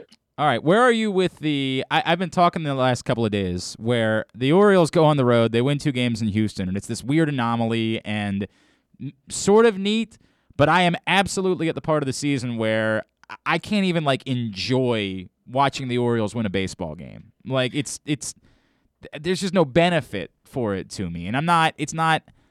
I, I don't know that I would say that it's an openly rooting against thing as much as it's just. I, it's. It, it's such a weird anomaly. I can't even think that it's fun necessarily. Where are you with watching the Orioles win weird baseball games in Houston the next last couple of nights? Well, the weirdest thing is they um, the lineup they've tried out there the last two nights is I, I've never seen anything like it. It's it's like a minor league group of guys. Yeah. It's incredible that they've won with these guys. Now, you know, obviously Mullins is having a really good year, um, but I mean Mount and Mountcastle hitting wise, and actually defensively he's been okay the last couple nights, but hitting wise Mountcastle's fine. I don't think they're ever going to have a real bona fide position for him in in the in the field when it's all said and done. But I, it's remarkable they could win any games with this lineup. Now, that said, it's baseball, and the other team uh, doesn't try two nights a week. But it's pretty crazy they can win with this with this group of guys. It's weird. I don't disagree that it's it's weird, but like, are are you en- do you enjoy it? I watched it last night. I watched Like- it until the top of the ninth. Okay. I, I was so comfortable last night when they were ahead, um, whatever it was, nine three going into the ninth. I even went to bed. I I said there is no possible way we could squander. I mean, they tried to they tried to blow a five run lead in the ninth the night before. I, I know. Well, they had runners on. The, they had runners on second, and third. No end of the- doubt, man. Uh, well, when Altuve went on Monday night when Altuve hit the ball, I said, "Oh, they they lo- they did it. They lost. Like when it was off his bat, they found out a way to blow a five run lead in the ninth. Now, as it happens, it, it fell uh, you know five feet short of uh, hitting the wall, and so they were able to survive. But off the bat, I had accepted it, and it was I, like it it it moved me in no way. It was oh. This was, of course, the next thing that was going to happen in the Orioles season, which was them blowing a five-run lead in the bottom of the ninth inning. Of course, that was next on the list. Right. So they have. I'm just checking real quick. Or you can do it.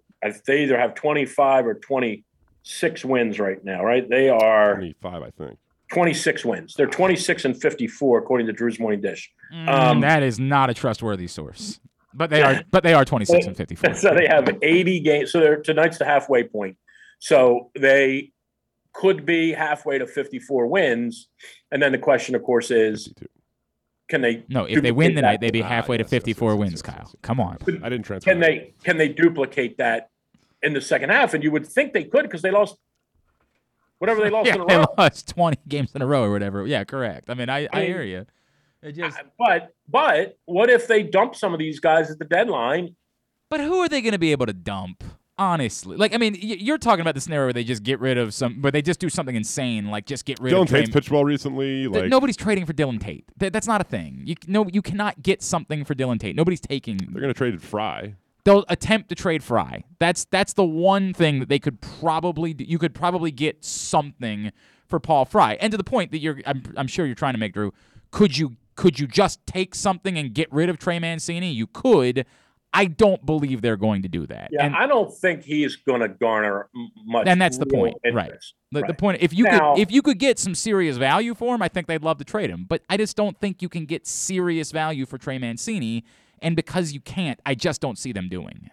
Right. I saw someone the other day suggest that they should at least dangle Mullins out there to see what they could get for him and then make a decision. I, I I'm so numb to all of this to this losing.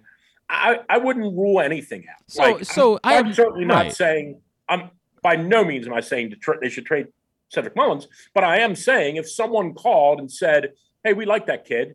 Here's what we have." If I were the Orioles, I would say, "Well, send that over to me. and Let me look at." it. So I so to your point, I, I absolutely 100 by all means find out. You know, go go the make your phone standard calls. Mo for uh, any sort of front office, but right? the notion that a guy that was not scouted as being a difference maker, who's had three months and again three unbelievable months. Like I'm not trying to you know un- fifth or sixth best player in undersell. He's had right three now, yeah. historically great months. But the notion that other teams in baseball take a guy that they didn't scout that way, who's had three really good months, and say all of a sudden, well, we know confidently that he's this guy moving forward, is so slim that I don't see that either. I don't think you I can. agree, I don't think I'm you just- can get. But saying, sure, yes, by I all means. I mean, eh, you know, based on what you've seen, and again, you know how this goes. Next year, they're going to have a book on this kid, and their pitchers will treat him differently. You know, he's really only has one he only has one real obvious flaw, and that is he just doesn't have a good arm. But other than that, there there doesn't appear to be anything he can't do. He hits with power. He hits to the opposite field. He puts the ball in play. Mm-hmm. He's got speed. He's very good defensively. He just no doesn't question. throw well. But yeah, I mean, he does he- not. He does not have an arm. There is yeah, no but, debate about it. but that. other than that, he he he looks.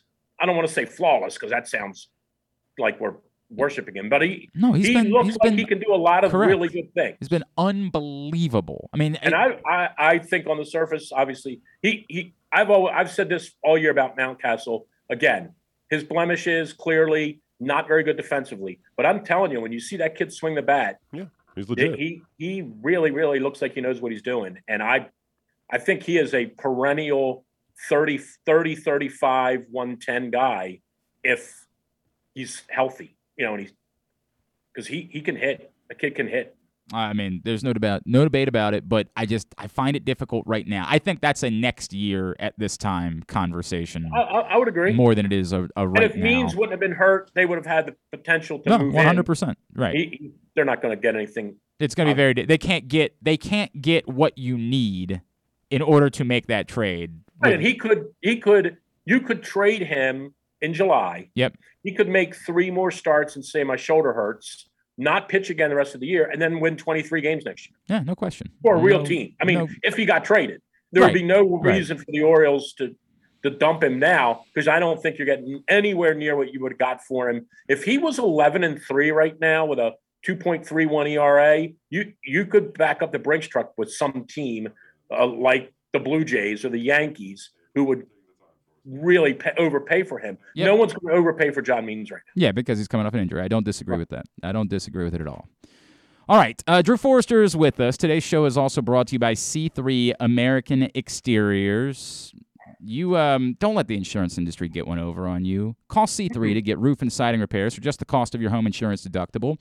410 401 9797 or go to c3america.com for a free analysis. So, Drew, I was thinking about this and, and, and, and feeling like maybe you might have some nerves going into playing in the U.S. Senior Open next week.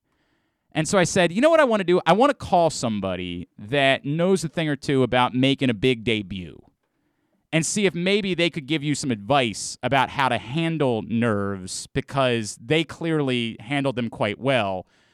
So joining us now here on Glenn Clark Radio is a man who had no problem with his nerves last night when he made his major league debut for the. Chicago White Sox. It's a pleasure to welcome into the program Baltimore's own Pride of Gilman. Gavin Sheets is with us this morning here on GCR. Gavin, it's Glenn and Kyle and Drew Forrester. It's great to chat with you. Congratulations on an amazing debut, and thank you for taking the time for us this morning. Oh, thank you, thank you guys for having me. It's always a pleasure to be on with you guys. It's great to chat with you. So, Drew, you you've got a bit of a history with Gavin Sheets, correct? Well, he texted me at 1.30 in the morning, and I'm sorry I didn't get back to you, pal. I'll forgive you on that one. Wait a second. How did you you chose to text Drew? How many texts did you have on your phone last night, and you still chose to text Drew? I, I did. I, I tried to get to everybody. Um, Drew's always been great to me. We've got a great relationship with him. So when I saw him reach out to me, I, I had to get back to him. Man, I can't believe this. I, I was um, we were we were at Tuesday night men's league at Eagles Nest last night, and I was hanging around watching TV, and I saw you were you were making your debut, and I sent you a text in the game. I didn't expect you to answer that one, by the way. Um, no, I don't think I was going to answer that one. but we uh, we tried to get it on the TV and we couldn't. So I got to my major league, went to try to major league, you know, go to all the streaming things. But uh, really proud of you, pal, man. That was an awesome way to start. You're hey, you could end right now and you're a career 500 hitter. That's right. Might might might choose to stick it out anyway, though. Might choose. Yeah, I'm gonna I'm gonna try to see this one out a little bit longer. Hey, man, that's so awesome that um, that you joined it- joined the show today, and we're all proud of you, man. It's uh, you and I have had a lot of good conversations about this day. I know your dad is really proud, obviously. Yes, And, uh, absolutely. I remember I just uh, sent something to your Facebook page, and I remember saying to your dad once at, at uh, the golf tournament in Deep Creek, I remember saying when you were like 15 or 16, I said, "So is he good enough to play in the majors someday?" And you you know your dad, he's like, if he works hard enough, absolutely. If he doesn't, he, he, he can go get a real job somewhere. Um, but I, I could tell in his voice, like he he knew you could do it, and um, I know you guys have had a great relationship. So I'm happy for both of you guys. It's awesome. I appreciate that. Thank you. Gavin, you you of course, and, and we've talked a couple of times over the years, and including back when you got drafted, and I know you've dreamed this dream for a long time. Um, wh- what is it? What is it like when you live it in comparison to the way that you probably dreamed about it over the years? Man, it was. Uh, it's tough to put into words last night. I mean, if you told me in 2017 when I was drafted that I was going to be making my debut in right field, I would have said you're crazy. Um, Right.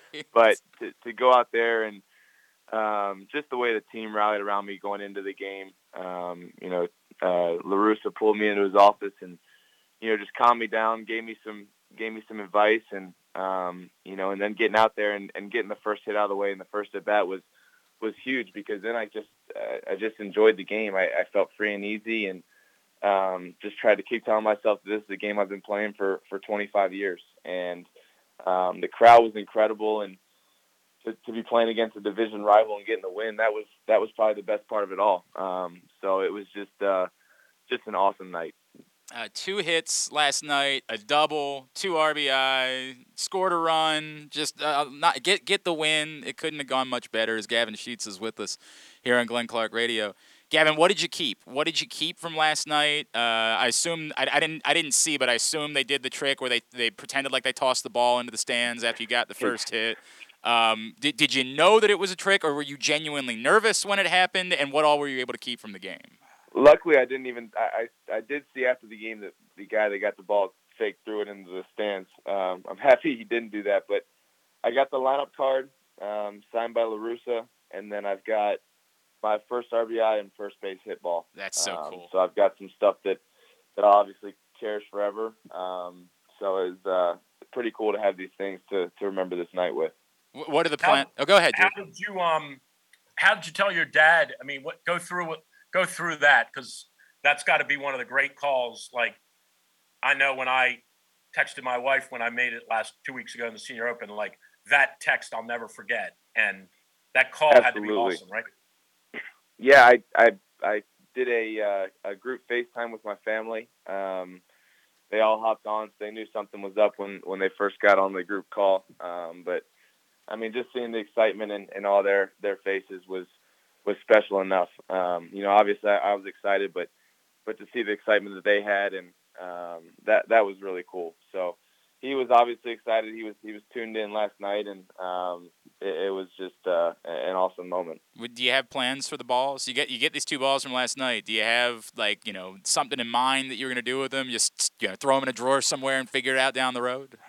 I, I, I'm not sure yet. They they put them in a glass case for me, um, so that was nice. So they they kind of did the hard work for me. So I think I'll just put them up in the shelf and um, probably get this lineup card framed. What was the pitch that you hit? It was a splitter. Um, I knew I knew Maeda had could mix in a lot of stuff, and uh, he's got a really good splitter. He throws to lefties, and uh, fortunately, he left one up in the zone to me, and I was able to to get the first one out of the way to left field. All right, we got to go, go does ahead. the catcher does the catcher know it's your first at bat when you walk up there? He did. The catcher and umpire both knew. Um, they both congratulated me on just just making the debut, and um, you know the the whole honestly the whole infield for the Twins once I got the base hit was was incredible. Um, you know every awesome. going to second, shortstop and second both congratulated me. Um, Donaldson congratulated me at third base. So so that was really cool just seeing the the respect from from everyone on the field. Um, Now for- that for you're the a major leaguer, I get two shots aside. we'll, we'll we'll see about that. how many times? all right, how many times have you played over the years, Drew? You and you and Gavin. How many times? A couple times. Yeah, we played a couple once. We played once for sure in Deep Creek. He was 16. He was hitting it by me then. So uh, Gavin's a very good. Gavin's a great athlete. Very good. Very good uh, golfer. Gavin, you you know I, I joked about this that, that we were having you on because you know Drew's playing in the U.S. Senior Open next week, and obviously nerves were no issue for you. So we we need a little advice from mm-hmm. Drew. How, how, how did you just take me through? How did you handle like trying to be cool about it and like I'm supposed to be here? This this isn't weird. I'm a baseball player. Like how did you handle all of that as the day was unfolding yesterday?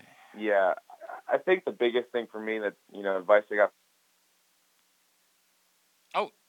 Gavin, you there? Oh, okay, go ahead. Sorry, we here. lost you there for a second. was uh, just the advice I got from everyone in the clubhouse and my dad, and was just to embrace it. You know, don't try to act like this is something that happens every day. Um, you know, a, a debut only happens once in a lifetime, and um, just embrace the moment, enjoy every single second of it, and that's what I did. Um, I just tried to have fun with it, tried to take it all in, and you know, getting that hit first at bat really eased the nerves in terms of, you know, just baseball wise.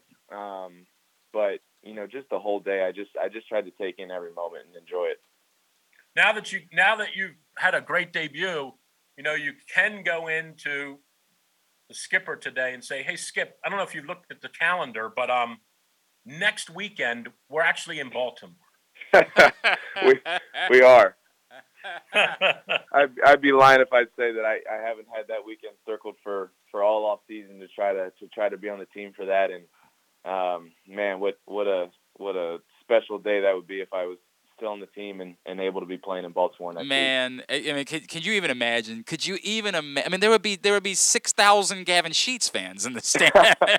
it, it would be it, it would be a dream come true. Um, that would be, you know, extremely extremely special moment. Um, and uh, you know, I obviously I, I can't see the future. I don't know what you know. I don't know how long my time here is going to be right now. I don't know what what's in the plans. Um, all I can do is just go out and perform and and try to help this team win. But you know, if that if I do get to go to Baltimore and play there, that would be. Uh, oh man, that would be special.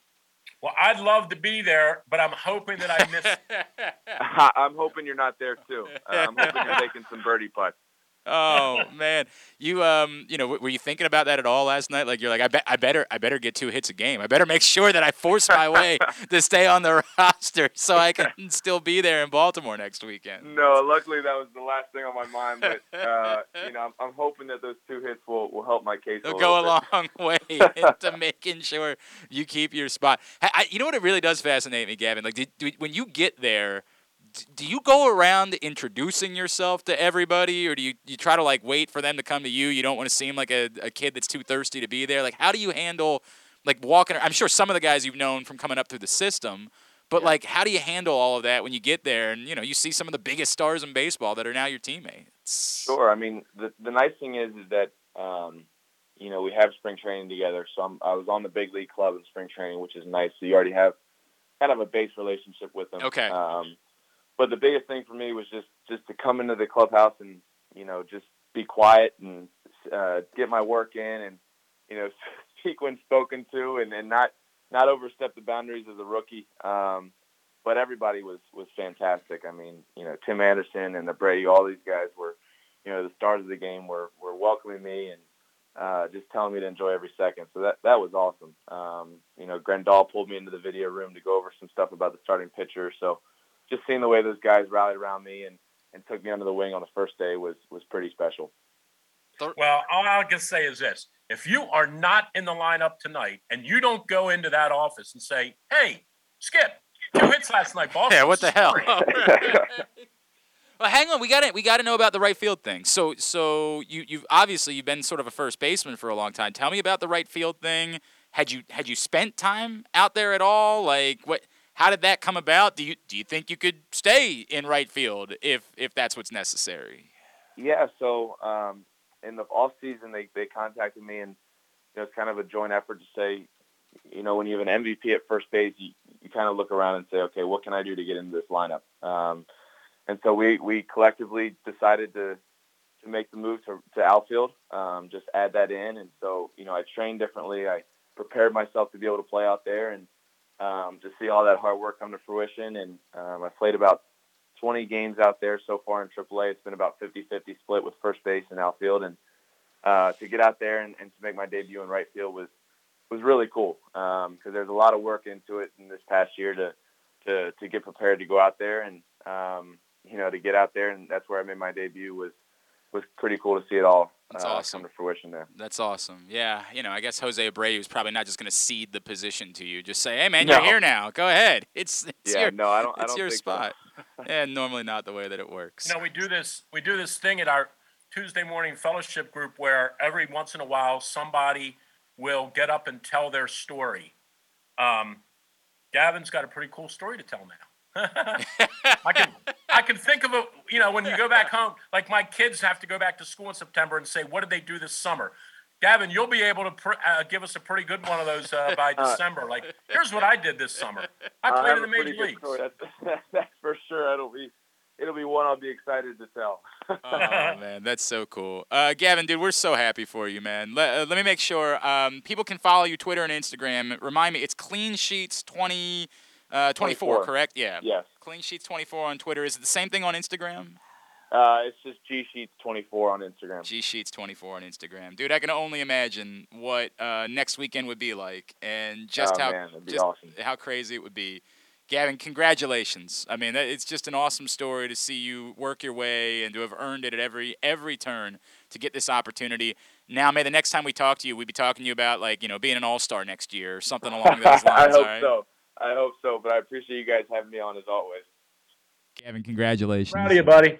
Gavin Sheets, uh, and the Chicago White Sox, uh, made his major league debut last night. Of course, uh, the pride of Gilman, uh, the son of the great Larry Sheets, and for some reason, he actually likes spending time with Drew, which makes no sense to me whatsoever. I'll never understand that.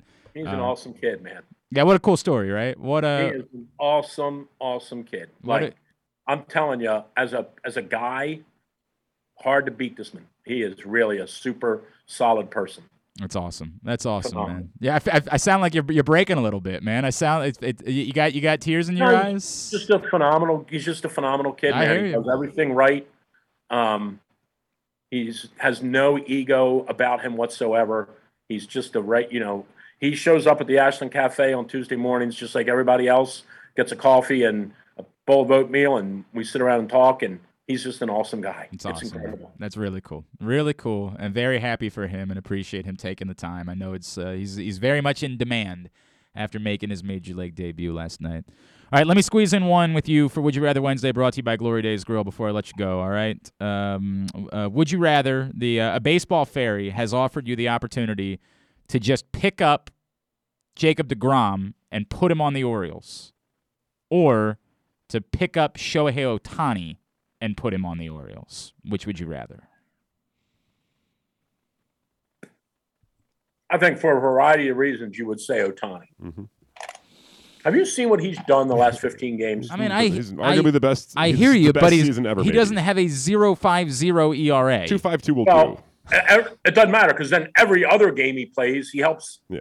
Uh, have you seen what he's done the last 15 games? Unreal. I, I think I think his It's entertainment never been done in the history of baseball. It's I, incredible. I hear you, and I think his entertainment value is so high that we're, you know, we're ignoring the other thing. Jacob Degrom might be the best pitcher in the history of the sport. But you're sport. talking about maybe adding the third best hitter and the sixth best pitcher in Ohtani. He's not the sixth best pitcher. He's not. I mean, he's, he's really good. there. I'm not saying he's not really he's good. He's there. not two the sixth five best three ERA with probably ten strikeouts per nine. That'll do. Here's a stat. You ready? Yeah. He's he has 49 extra base hits Yeah. this No, year. I, I- trust me. He's I, allowed thirty nine. you know how many hits he's allowed? 39. I- it's it's remarkable. I, nobody's debating that it's remarkable. And He's also I- younger. How much younger is he? Uh, probably a couple years.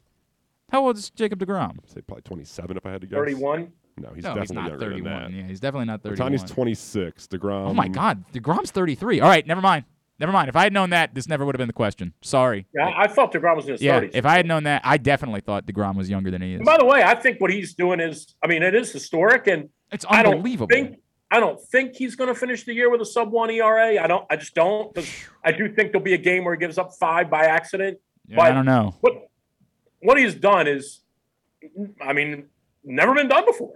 It's it's a, it's absurd. It's utterly unheard of. I don't even know how to navigate Shohei Ohtani's baseball reference page. Like, where do I find his pitching stats? Oh yeah, because they leave They it. to- changed the rules because of Degrom this year. It's- they won't say that, but they did. Yeah, that's No, that's Degrom's unbelievable, but Ohtani is. They're like, all right, we can't have this guy with an 0.38 ERA. How, how, what do we do? right. How do we fix that? That's not. It, it can't be allowed. I understand what you're saying. All right. Again, I I subtract the question now that I know that he's 33 years old because it uh, a hundred percent. There's no argument for it then. So I I apologize for not checking that beforehand. I genuinely thought Jacob Degrom was still in his 20s. two five eight ERA 82 strikeouts in 59 and a third innings. Nobody's saying he's bad. Nobody's saying that. But you're a in- Tommy John arm, by the way. Yeah.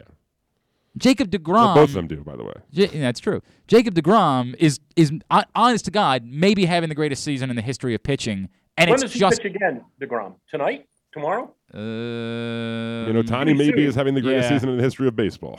Well, no, but But, I, like, how do you under- define it's it, so right? di- it's the most unique season in the history of baseball. I don't I won't disagree with that.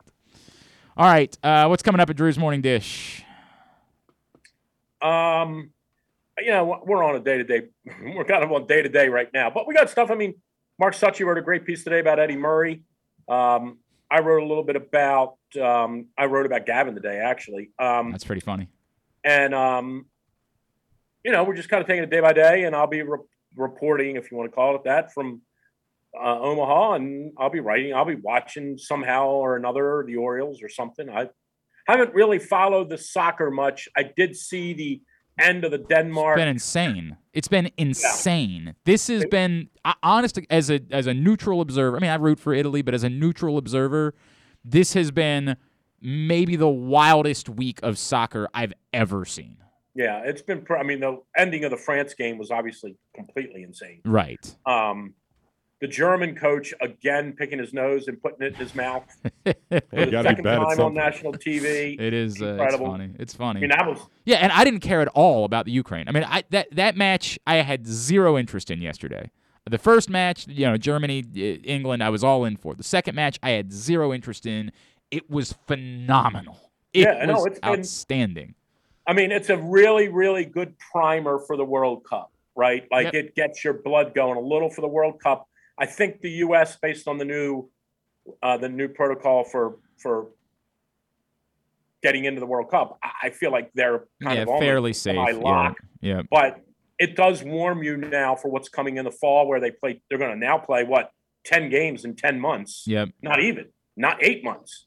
Um, they're going to play ten games in eight months to decide who who gets in.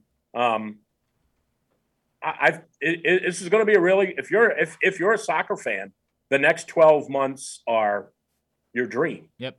Yep. No doubt. No I don't know how much we care about the Gold Cup that's coming up in a couple of Mm, weeks. Yeah, I mean, it just depends on who they send, right? Like, it just depends on what roster they they they put. Well, they're together. not they're not sending the A line. Right, and I know that, but like, I, it really does depend. Like, a, there are a couple of players that if they send, it'll make it pretty interesting, right? Like, I don't. When you say they're not sending the A lineup, you're right about that. But I think there's a couple of those guys that they could end There'll up. be some A like they still have a serious issue at at the forward position. Right. They have Right. not figured out yet who the guy is up top. Is it Sargent? Is it Zardes? Yep. Are they going to trot that other goof out the door out of them out of mothballs and let him try again? Um, what role? Where are they really finally going to fixate? Where are they finally going to play Pulisic? Is he going to play inside, outside? Um, you know, is this they they obviously really like Lletget. Is he is he going to make it? Yep. I- there are some there are some things about the Gold Cup, and and I still say I said this to you a month ago.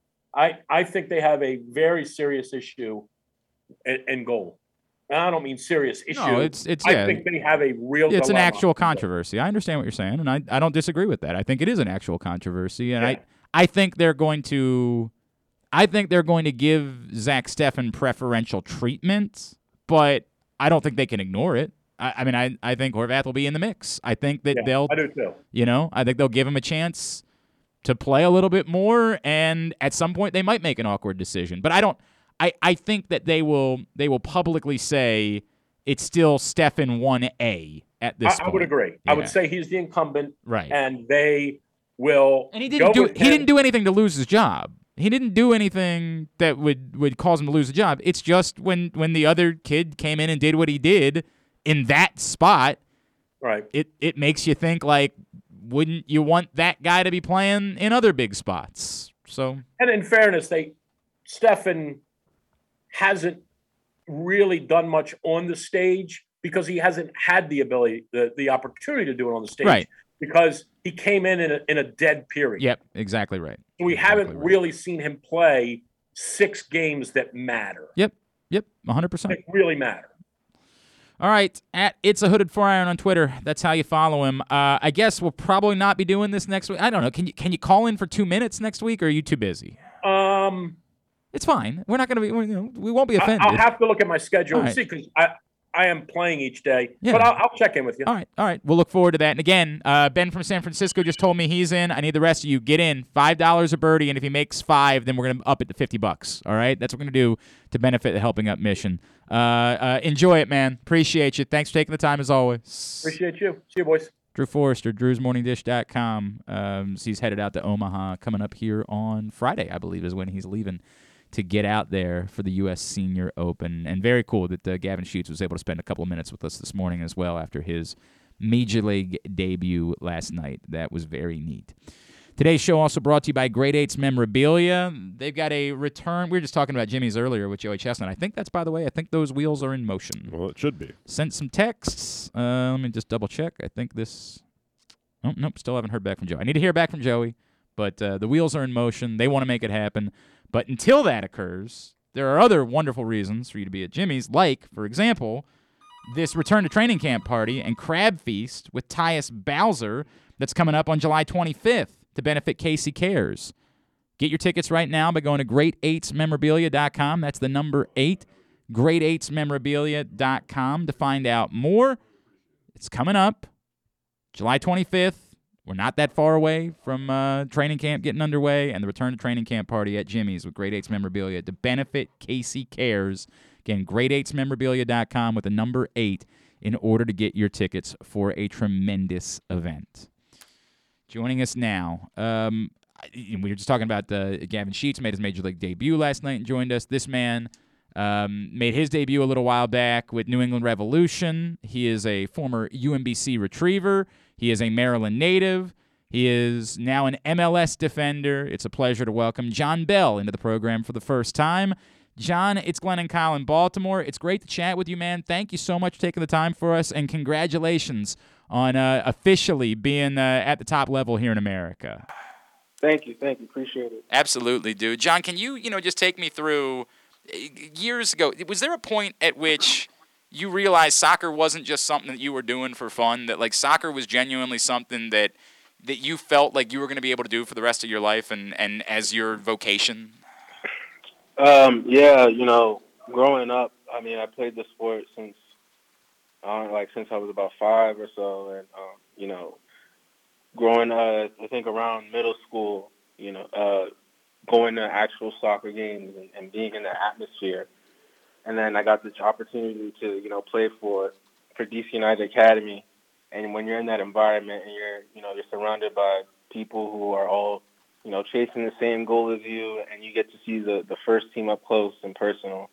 Um, it motivates you to to really want to do it. So for me, you know, around time when I was in about middle school, thirteen, you know, I, I was like, this is the only thing I want to do for you know, until until I can't anymore.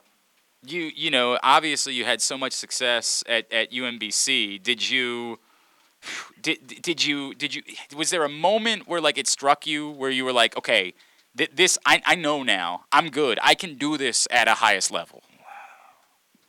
Yeah, for sure. I mean, even my freshman year um, at, at UMBC, the goal for me was always to, to go to the next level. Um, I got the opportunity to to play to play with the first team at, at, at DC United. Um, even when I was playing in the summer league with Yeah. uh, Christos FC Baltimore, and um, we got to play against Benfica one time, and, and uh, I played really well, and I kept up with those guys, and for me that was like another game where I just even as I was older, playing against you know a professional Portuguese team that you know plays in, in, in the Champions League and in, in Europa, um, being able to compete at that level and stick with those guys that I knew that I could play at the next level. So you're you're in New Jersey a couple weeks ago, not even really a couple weeks ago, just a little bit more than a week ago, and it's a one-one game in the second half, and you score your first goal in a critical spot. Can, Yeah. can you describe what that moment is like? And again, you've scored goals before. This is not new, but in Yeah. that moment, in that spot, first MLS goal, can you describe what that is like? Um, it was just a great feeling. I mean, when it, I, I, after the ball left my head, I looked to make sure I was on side. I looked at the linesman, and he was running back towards the middle of the field, and I knew that it was in. And after that, I was like, for a minute, I couldn't believe it, and uh, I didn't even know what to do. I just started running and screaming, and, and um, you know, I was really excited, and, and it was even a better feeling because I had some of my family in the crowd too that game.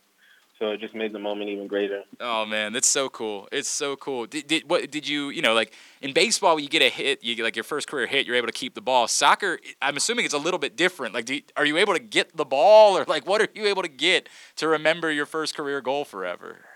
I mean, I got to keep my jersey, so Okay. that, that was you know that's the piece I got. Um, I didn't keep the ball, but you know, hopefully maybe in the near future, uh, you know, I can get another uh, game winner. I might take that one home. I like that.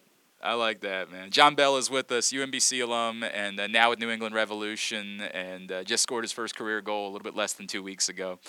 Um, Jon, you know the, the experience at UMBC, right? How you know you're you're a local-ish guy. How did you end up at UMBC, and did it maybe put a chip on your shoulder? UMBC is a great program, right? But Mhm. like, did, did you have maybe a chip on your shoulder about maybe some of the other programs that weren't after you, and did that fuel you a little bit as you've gotten to this point? Um, yeah, you know, it, it's funny because um, I was originally supposed to to go to UVA, and um, like somewhere in between, uh, my commitment had fell through, and I just wasn't able to go there anymore. You know, I couldn't. It was a you know it's a top school, and um, I just couldn't afford it. So um, I was on the chopping block, and Pete Caringi reached out um, to to my coach at DC United, and he told me that they had a spot for me at UMBC. And um, you know, I'd even visit the campus once before I committed to go there. My first time coming on campus was the first day of preseason when we moved in, and um, you know, going there, you know, I knew that you know, obviously UMBC isn't, you know, it's not, you know, the UVA's or the Stanfords or you know Syracuse or whatever, but it's a really you know strong program with a Mhm. lot of committed people in there that you know all value you know all the players and the students there, and um, you know, for me, uh, I took it with me to just, you know, make yourself be known and, and help the school be known just by doing what you're doing, you know, worry about the things you can control. And um, that's just the, the, the mindset I had when I went there. I mean, it worked out okay for you. It worked out all right Yeah. for you, Jon. The you know the other thing too that jumps out at me is is the soccer culture that exists with UMBC, right? And and for Yeah. a smaller school, but a place. You know, I, I've been over there for those like UMBC Maryland games, and there is there is nothing like that. At it is insane that atmosphere that exists. And then you mentioned the Christos thing, and like the the culture that exists for former players that hang around that are part of that. Um, how, how much did that help, just being in such a soccer culture, in driving you to this point? I think it's great um, just because you know that it's not just you out there that enjoys the sport. There's other people out there, even the ones that don't play. I mean, um, you know, like you said, the UMBC Retriever Park, like you would think that stadium doesn't get packed like that, but it really does. I mean, and it does. It was not. It wouldn't even be, you know, when we play Maryland. Yeah. It, it would be, you know, just any game. You know, uh, even the homecoming games too for for for us were really big, and we had a lot of people show out and show support. So you know, having that that culture there and the big support that Baltimore has, um, it's really great. I think you know it's it's growing even more, and you know I'm I'm really happy for uh, for for Larry and, and Christos because I know they're going to jump to USL soon. So it's really great for them to have that. And that'll do so much more for the soccer culture here in our community too, man. When that happens, I mean, like that'll yeah, do. it's, it's it's giving you know it's another outlet. Yeah. Because obviously you know you have you know down south uh, closer to DC and, and Virginia, but people I think often forget about Baltimore up north that you know there's a lot of guys up there that that play and have that same hunger and passion for the game. No doubt, man. No doubt. It'll be a special thing. All right, just another minute or two here with Jon Bell, UMBC alum with the New England Revolution. Jon, um, goals moving forward now for you, right? Like you've made it. You, you're in the MLS. You're you're you're not just you weren't just there and got a taste. Like you're there now. You're you're a Mhm. player. You scored a goal. What what's next for you? The next things that you want to accomplish as a professional soccer player. Um, you know, for me, it's just it's, it's becoming a better player every time I step on the field. Um, that's that's the goal right now. Um, obviously, it's to help the team win each game. We have to take each game one game at a time. Um, but you know, for myself, I just want to be the best player I can possibly be. Um, you know, I'm still working on things that I have to improve on, um, and, and for that, I just need to just focus on myself, focus on on listening to my coaches, and, and the older guys on this team that have been around the block. Because I'm still new. Because you know I got seven, six, six, six, seven games under my belt. There's still a lot more, and there's still a lot more learning that I have to do. Uh, so you know my mindset right now is just be a great player. You know, get on the field as much as I can, and you know whatever rewards come along that way, I'll, I'll gladly take it. Uh, Does it mean something to you that you know, like you mentioned Pete earlier, and uh, by the way, he's one of my favorite people on the face of the planet. You know now, every time he talks to somebody, you know, he's trying to get a kid to come to UMBC, he's bringing your name up. Like you understand, that's the way it's going to work. Is is you can Yeah. come here and you can be the next Jon Bell. Does that does that mean something to you? That you get to be that guy for this program now that, that everybody can point to and say, hey, you can live your dreams and you can do this if you come to UMBC.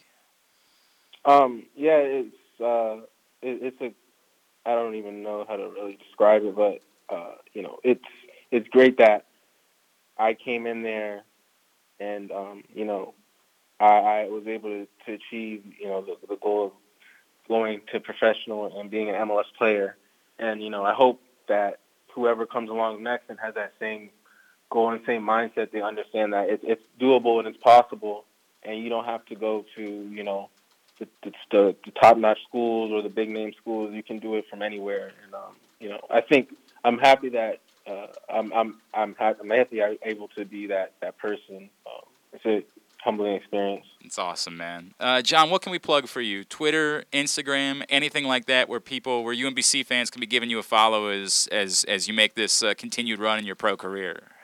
Um, yeah, you- I mean, appreciate it. Uh, uh, my Twitter and Instagram, it's the same thing. It's um, AstroBell23.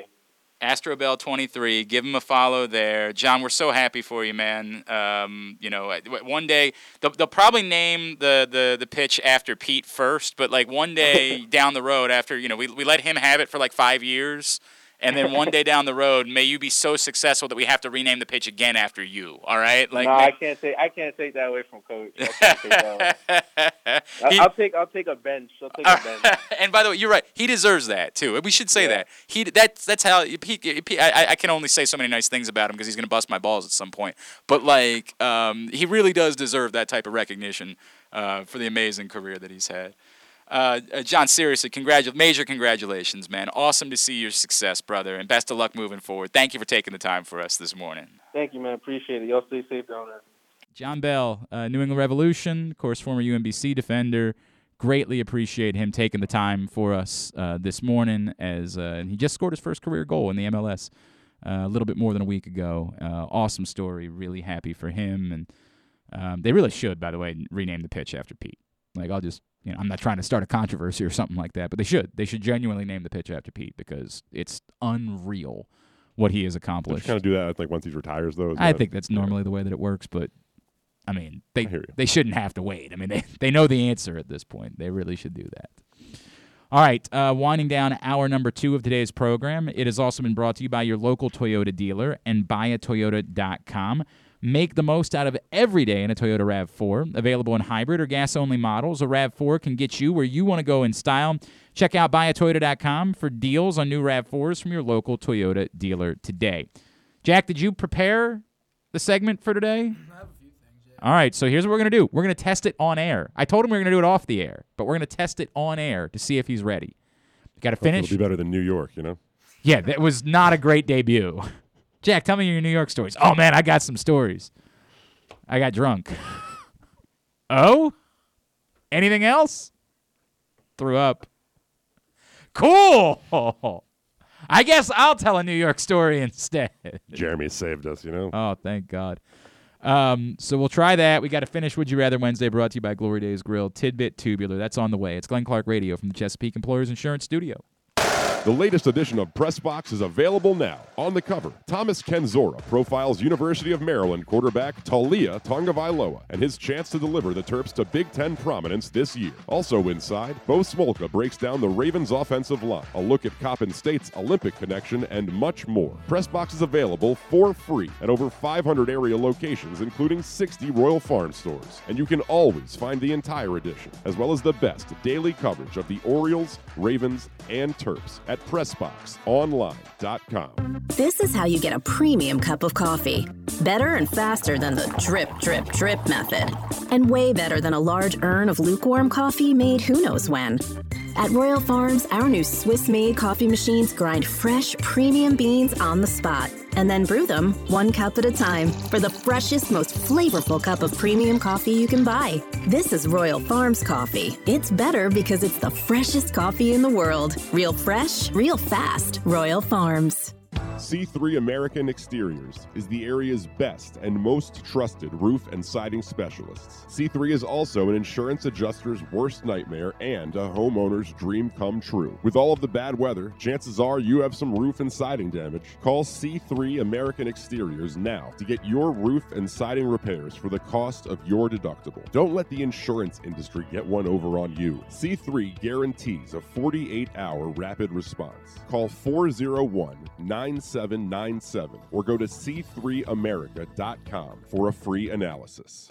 Glory Days Grill is celebrating their 25th anniversary this month, featuring their 12 ounce silver anniversary New York strip steak, the smoky thigh wings, a double bacon and cheddar burger, the strip steak sandwich, barbecue chicken bowl, and their silver anniversary turtle cheesecake. Toast to 25 more years with Glory Days Grill's silver anniversary IPA, brewed by Virginia based brewery Devil's Backbone, and take home a commemorative glass. Celebrate by entering any of their three contests online. Win a trip to Devil's Backbone Brewing Company, free wings, or lots of other great prizes. Enter online at glorydaysgrill.com slash 25th anniversary. The 25th anniversary menu is available through June 20th. Come in for great food, good sports, and family fun.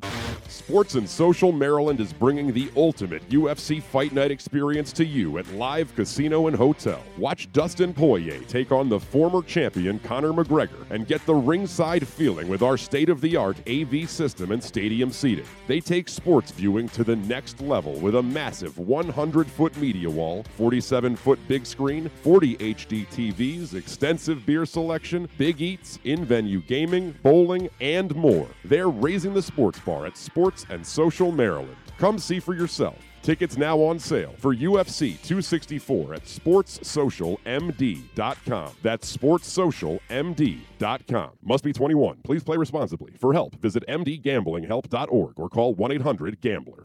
Hi, it's Glenn Clark for Window Nation. When it comes to cost and quality, Window Nation has you covered, saving you thousands more on your windows compared to national brands while providing the same, if not better, quality. Want detail? Window Nation measures each window three times to ensure proper fit, and after they install your new windows, they leave your home cleaner than it was before. Get 50% off every style window, plus put no money down, make no payments, and pay no interest for 24 months. 866 90 Nation or visit windownation.com. Tell them Glenn Clark sent you. Window Nation, the perfect fit. Tweet us at Glenn Clark Radio. 21st Century Talk Radio at glennclarkradio.com.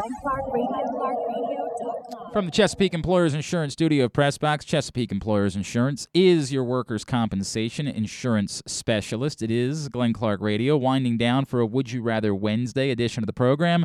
Would You Rather Wednesday brought to you by Glory Days Grill. Let's finish it up. Uh, number three, Would You Rather? Uh, in honor of many saints of Newark, HBO decides that for the Wire's 20th anniversary next year, they'll do a series with some David Simon participation that ex- explores the backstories of McNulty, Stringer, Omar, and Bunk. Or, no, no, it's just far too different. Don't do that. Leave it alone. Give me that. I mean, if David Simon's involved even a little I said bit, some participation. I'm saying some participation means he's writing off on it and he is approving that it's being made. That's what that means. I'm not saying he's writing the entire script or he's there for every episode, but it means that it has his blessing and he approves of whoever it is that is putting it together because he has no need to do it otherwise. So yeah, give me the wire. I'm a uh, vociferous no. Leave it alone. Just leave it alone. I don't. I don't. left it alone with the fifth season if you wanted, but they still made that. I don't hate the fifth fifth season. I just wanted it to end at some point. Like at some point, I was just like, God, my God, my God. It's almost like uh, when you're watching the end of Uncut Gems and you're just like, I just want this to be over. Um, that was sort of how I felt about the fifth season of The Wire. Is it's just I just want this. Everybody feels so miserable. I, I there's nothing good here. I just want it to be over. But I think it was still a good season of television. Um, it was just difficult to I'm, I'm all for there being more Baltimore centric. That that that part of it. I get it's not the best light they're yeah, shining on it, but at the same time, that- we're, we're that- still. That's not that part of it doesn't do anything for me. The the question is really. I, I, I, and I think this is where Sopranos is so fictionalized that Well, it is based on real people for The Wire. Like I that don't that's know. but this is the point. This is why I think it's so different. I think Sopranos is so fictionalized that the humor and the ridiculousness in further exploring these characters will always work. I don't feel the same way because The Wire is while fiction, of course, it's not so mm-hmm. fictionalized. The point of it is not the absurdity of the characters as much of it is this again, some of be- the stuff actually happened. Right. I get it. That I just don't think I need more exploring of a character's backstory. That's not going to be something that's going to interest me. I think revisiting the concept with different characters and how the world has changed in 15 years. If David Simon was involved with that, and maybe somebody would say that's basically the Justin Fenton thing they're going to do, like they're going to centric, and I don't know that. Right, like you know, Like- it's a little different. Obviously, I don't think it's going to have quite the same focus on the street side of things. Probably, probably not. I haven't read his book, so I can't. either. I don't want to. I don't want to say too much. Right. I'm. I'm more interested in that and going down that road than I would be in Mm-hmm. Not mutually exclusive. in backstories. Well, I mean, they're going to do that, Right. and I. I. I think that's a better idea than doing. Dom Gleason's in both the Sopranos thing and this. Interesting. Yeah. yeah, I didn't think about that. Interesting. Um, yeah, Doug says unless there's a lot of David Simon participation, I don't want it. Um, I think you are are underestimating just how cantankerous David Simon is and would be about something like this if it I, were not I think, something he I think well, but I think and he could by the way, I think there could absolutely be a scenario where he gives his blessing to doing it and then he doesn't like it, but they've already gotten the blessing to do it, and so there's just nothing that happens from there. Right? I don't believe that he would just give his blessing and then be completely hands off for what it's Mm. worth. I, I think that depends on how much he's allowed to be. hand- I don't I don't know what they David want. effing Simon. I They're going to understand- understand that it probably behooves them to let him be involved. You say that, but this is HBO's a money making machine, man. Like and he made a lot of money for him. I understand that, but at some point, if they believe that the brand itself will make them money, and they don't need David Simon's micromanagement involved, I think it's different than George R. R. Martin. You know, like I think this is. I, well, I do think it's different than George know, R. R. Martin. Like I- they were happy to run with the Game of Thrones thing when there wasn't, you know, source material to base it off of. I, I do not think that, that would be the case. I with think with HBO Max being a thing and them just wanting to churn out content upon content upon content. But their content's good. they're- A lot of it is good. Some of it is just fine. Some of it is just content for the sake of content. Like these reunion shows have just been content for the sake of content. thing, I know? agree that it's a different thing, but I just don't. I am not as sold that just because. I have more faith in HBO than just about any other network for what it's worth. But who are we comparing that to? FX maybe notwithstanding. But like, I mean, it's the point. I, like, they're the only. They are they are they are the they are part of the standard in television. Yes, that's true, but part of that is they're the only television brand that's able to do certain things. The other television brands, there's a limit. They they can't push certain boundaries in how far they go. Where Well, nowadays with streaming they can, right? if they're specifically doing it streaming wise, right? Like, and and for what it's worth, I would say that I think Netflix is. I'm not sure I'm having that conversation as far as them being on that that level. Why wouldn't you? Because there's so much misses with Netflix. But but the hits are better. I mean, I mean But, this like, all due the- respect. the, The, hits the are batting average in general is just lower. because they're making content for everyone because they're making content for children because they're making content for dullards because they're making content for I agree. everyone I agree. And for that- the that would im- content that they make that there's that would purposely imply they're more comfortable releasing something that is not up to that standard. but they know, but they're purposefully doing Look, it I said what I said. it's dumb it's dumb I think Hulu Um, is I think Hulu is better than Netflix, frankly. but Hulu's not like how many how many Hulu shows are specifically made by Hulu they Hulu bit. is There's no not at all Hulu is doing shows in like from the other networks No, no, they have original as well. Th- they have shows that only are on Hulu, but they're regular. Like for example, the Wu Tang Clan show was only available on Hulu, but it was an FX production. But I'm saying It's not Hulu didn't make it. Future Man was good. I enjoyed that. I don't know Future That Man. was the Seth Rogen. Uh, Oh, it was not. It I enjoyed was, it. Did you watch it all? Yeah, I did. It was fine. I liked it. I enjoyed it. It was It was fine. fun. It wasn't a lot more than that. Um, Yeah, I disagree. I vociferously, in fact, disagree about the Hulu Netflix thing. It- Mm. it- just because Hulu's not making their own content for the most part, they're not doing that. It's not. I I just don't have. I just don't have. Netflix is. I'm, I don't go there as often anymore because there's just too much to sift through to find the good stuff. I mean, I go there when I know that I'm not. I don't go there and search and just say I'll give this a chance. But like when there's another season of Ozark, I know where I'm going. I'm going immediately to Netflix to watch the next season of Ozark. Still haven't watched it. Mm, That's dumb. I mean, Ozark's really good. Like that's absolutely something you spend time with. Um, from Proctor, leave it. That's a series that needs no changes. Um, Not changes. It's further development. You know, Yeah, Sopranos doesn't need changes. I understand what he's saying. It it will alter your feelings of a story if it's bad. And I have faith that if David Simon is attached in any capacity, it won't be. Yeah, I'm I'm not. Uh, Steve, I'm always gonna want to know more about the backstory. I, I, the other thing too is I just don't know what somebody made this point about. Me. It would be more interesting about uh, Avon and Stringer side of I things. I maybe maybe it would be. I, It's the same thing as when Marlowe. It's, you see him rise to power, and you know there's always going to be Yeah, interest but, in that. but I no, no disrespect. I think Marlowe is one of the least interesting characters. doesn't change that the the In- dynamic until of the end. Until the I'm end. As I said a million times before, they took so long to finally get there. Snoop and Chris with- were always interesting, and the actual dynamic of them going up against the they were incumbents. like, interesting, it's- but it's that the Marlowe was so frustrating. They like when they finally got there, it was great, and you just kept saying to yourself, "Why did you wait so long to finally get here?" but that was part Um, of his character was that he was But I he was disconnected from emotion.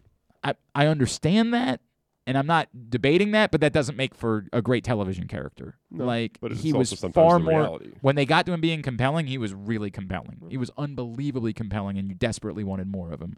Whereas for a while, you were just sort of indifferent towards him. Like I get it, I get the purpose that he's serving, but it was largely indifference. Continue to get me responses at Glenn Clark Radio on Twitter, Facebook.com slash Glenn Clark Radio. We will uh, choose someone tomorrow morning to win the $25 gift card to Glory Days Grill. Would You Rather Wednesday, brought to you each week by our friends at Glory Days Grill. All right, young Jack. Let's see how this goes.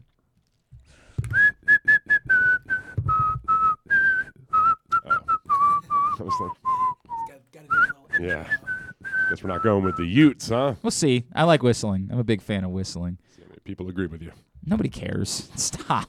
No, there's no one that has a, an opinion about what we should name this experimental segment that we're doing. Joe Pesci would for like the Utes. for like the four weeks. I don't even know if Joe Pesci cares for like the four weeks while Jack is going to be here. So um, Jack is our resident young person, and I am very much disconnected from the world of the young. I don't. I'm done. I don't know anymore what's happening and what they care about. There are viral videos now are bigger than television shows, and it's what people talk about. And I don't know about them. I have no. I don't. Honest to God, I know that like bonk is a thing on Twitter about being horny. I don't know any of the history of it. From uh, pardon my take, I think. If you say so, I have no idea why it's something that exists. I don't I am so separated from the world of the young. I don't know.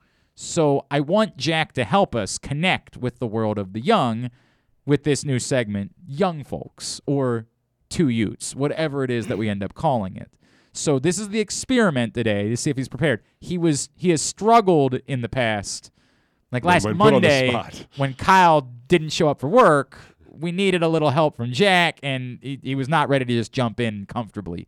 Uh, this past Monday, when I thought there might be a great story because he said, I've got great stories from New York, he struggled to deliver us great stories. So it's been a struggle so far. This is an experiment to see if it works as part of his internship here on the programming side. I would like to see how this goes. Jack, I asked you to prepare three things. Got th- I've got three things. You got three things Yeah. that are buzzing, that are trending, that are that matter in the world of the young. Correct. Correct. All right. Maybe what i- in the old of the wo- uh, old world too. no, Olders. th- I, it's important that they matter to the young people, though. This- That's this definitely okay. All right, that's what I need to know. So, what is first on your list? All right. So first we have the iCarly reboot. I don't know if you guys are too familiar with that. So that I. I know it exists. So I I, I, there are a couple things here. I don't, I don't know how to compare. I iCarly was past me, right? So I don't know how to compare iCarly. Like if somebody gave me context and said iCarly was to a certain generation what say Saved by the Bell was to my generation, I would have. I It's a don't know. different. I think it's like this was a show they loved when they were kids because she was a kid, and now they're not kids anymore, and she's not a kid anymore. How, but how old? Like who was it inte- when iCarly was a thing? Who was it intended for? It was intended for like probably 10 to 15 year olds, I would Okay. say, because it was a girl with her two friends. Well, her best friend, Sam Puckett, who was her best friend on the show. She was crazy. Were you it. a fan? I, I actually did like the show. I'm not. I, mean, I get the sense that you did. You seem a little Yeah, excited. very about it. excited about the iCarly reboot. So I'm actually not going to watch though. Okay, so this is it's on because it's on Paramount Plus. Yeah, I don't have Paramount Plus. so Plus I don't. yet. I don't think I, I. To my knowledge, I don't have that. Do they offer a free trial? That They do. They I, I probably did do. that. They got uh, Apple got me last summer with Ted Lasso and Mm-hmm. the Tom Hanks movie. Now I'm realizing like I'm gonna have to make a difficult decision again because there's gonna be another Ted Lasso, Yeah. and I'm going to need to watch it. There's it. apparently a show on Paramount Plus that's getting very good reviews that was made by the Funny and Die, Funny or Die folk that I'm actually kind of interested in. So All right, so so the concept of the iCarly reboot. Now, how? First of all, are any of these people famous that are Yeah. involved? So in that? Miranda Cosgrove's been in like a bunch of different things. What, she's, what she's would like I know mo- her from? Drake and iCarly. Josh, iCarly. Okay, these are not things that I know Um, someone from. No. Uh, Two- Miranda Cosgrove. I know of her, but I, this is like this was I had gotten to the point when this show came out that I didn't care about Nickelodeon anymore, and they, the cartoons. She was as a kid apparently were in what I School liked. of Rock, but it was when she was a child. So again, that's not gonna. Uh, I of think late, she's probably the most famous from the show. she she's had the best career. I'd say. she's uh, she was in all the she did a voice in all the Despicable Me's, which Right. are watched regularly in my house because of my children. She's not really been in movies necessarily that matter.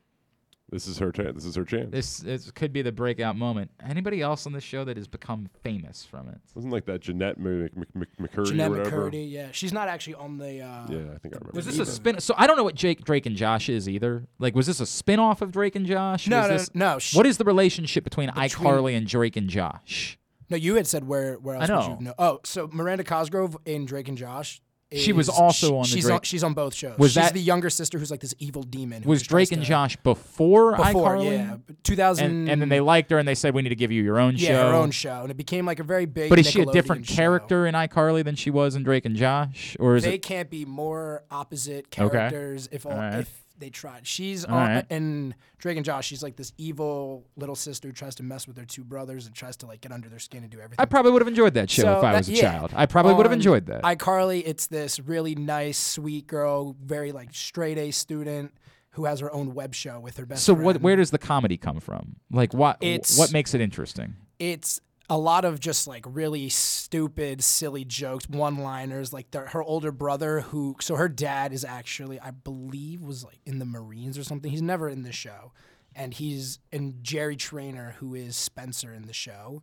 I'm not sure if you're familiar with that. not at all. No, not So remotely. He's like the the guy that's just thrown into like the father role in in her life and fails miserably. Sets the house on, sets everything he touches on fire. Okay, so that's where they're. So that's he's- where that's where the humor comes He's in. the, So the re- subject of yeah. the. So like the show had this character named Gibby, who's I believe his name's Noah.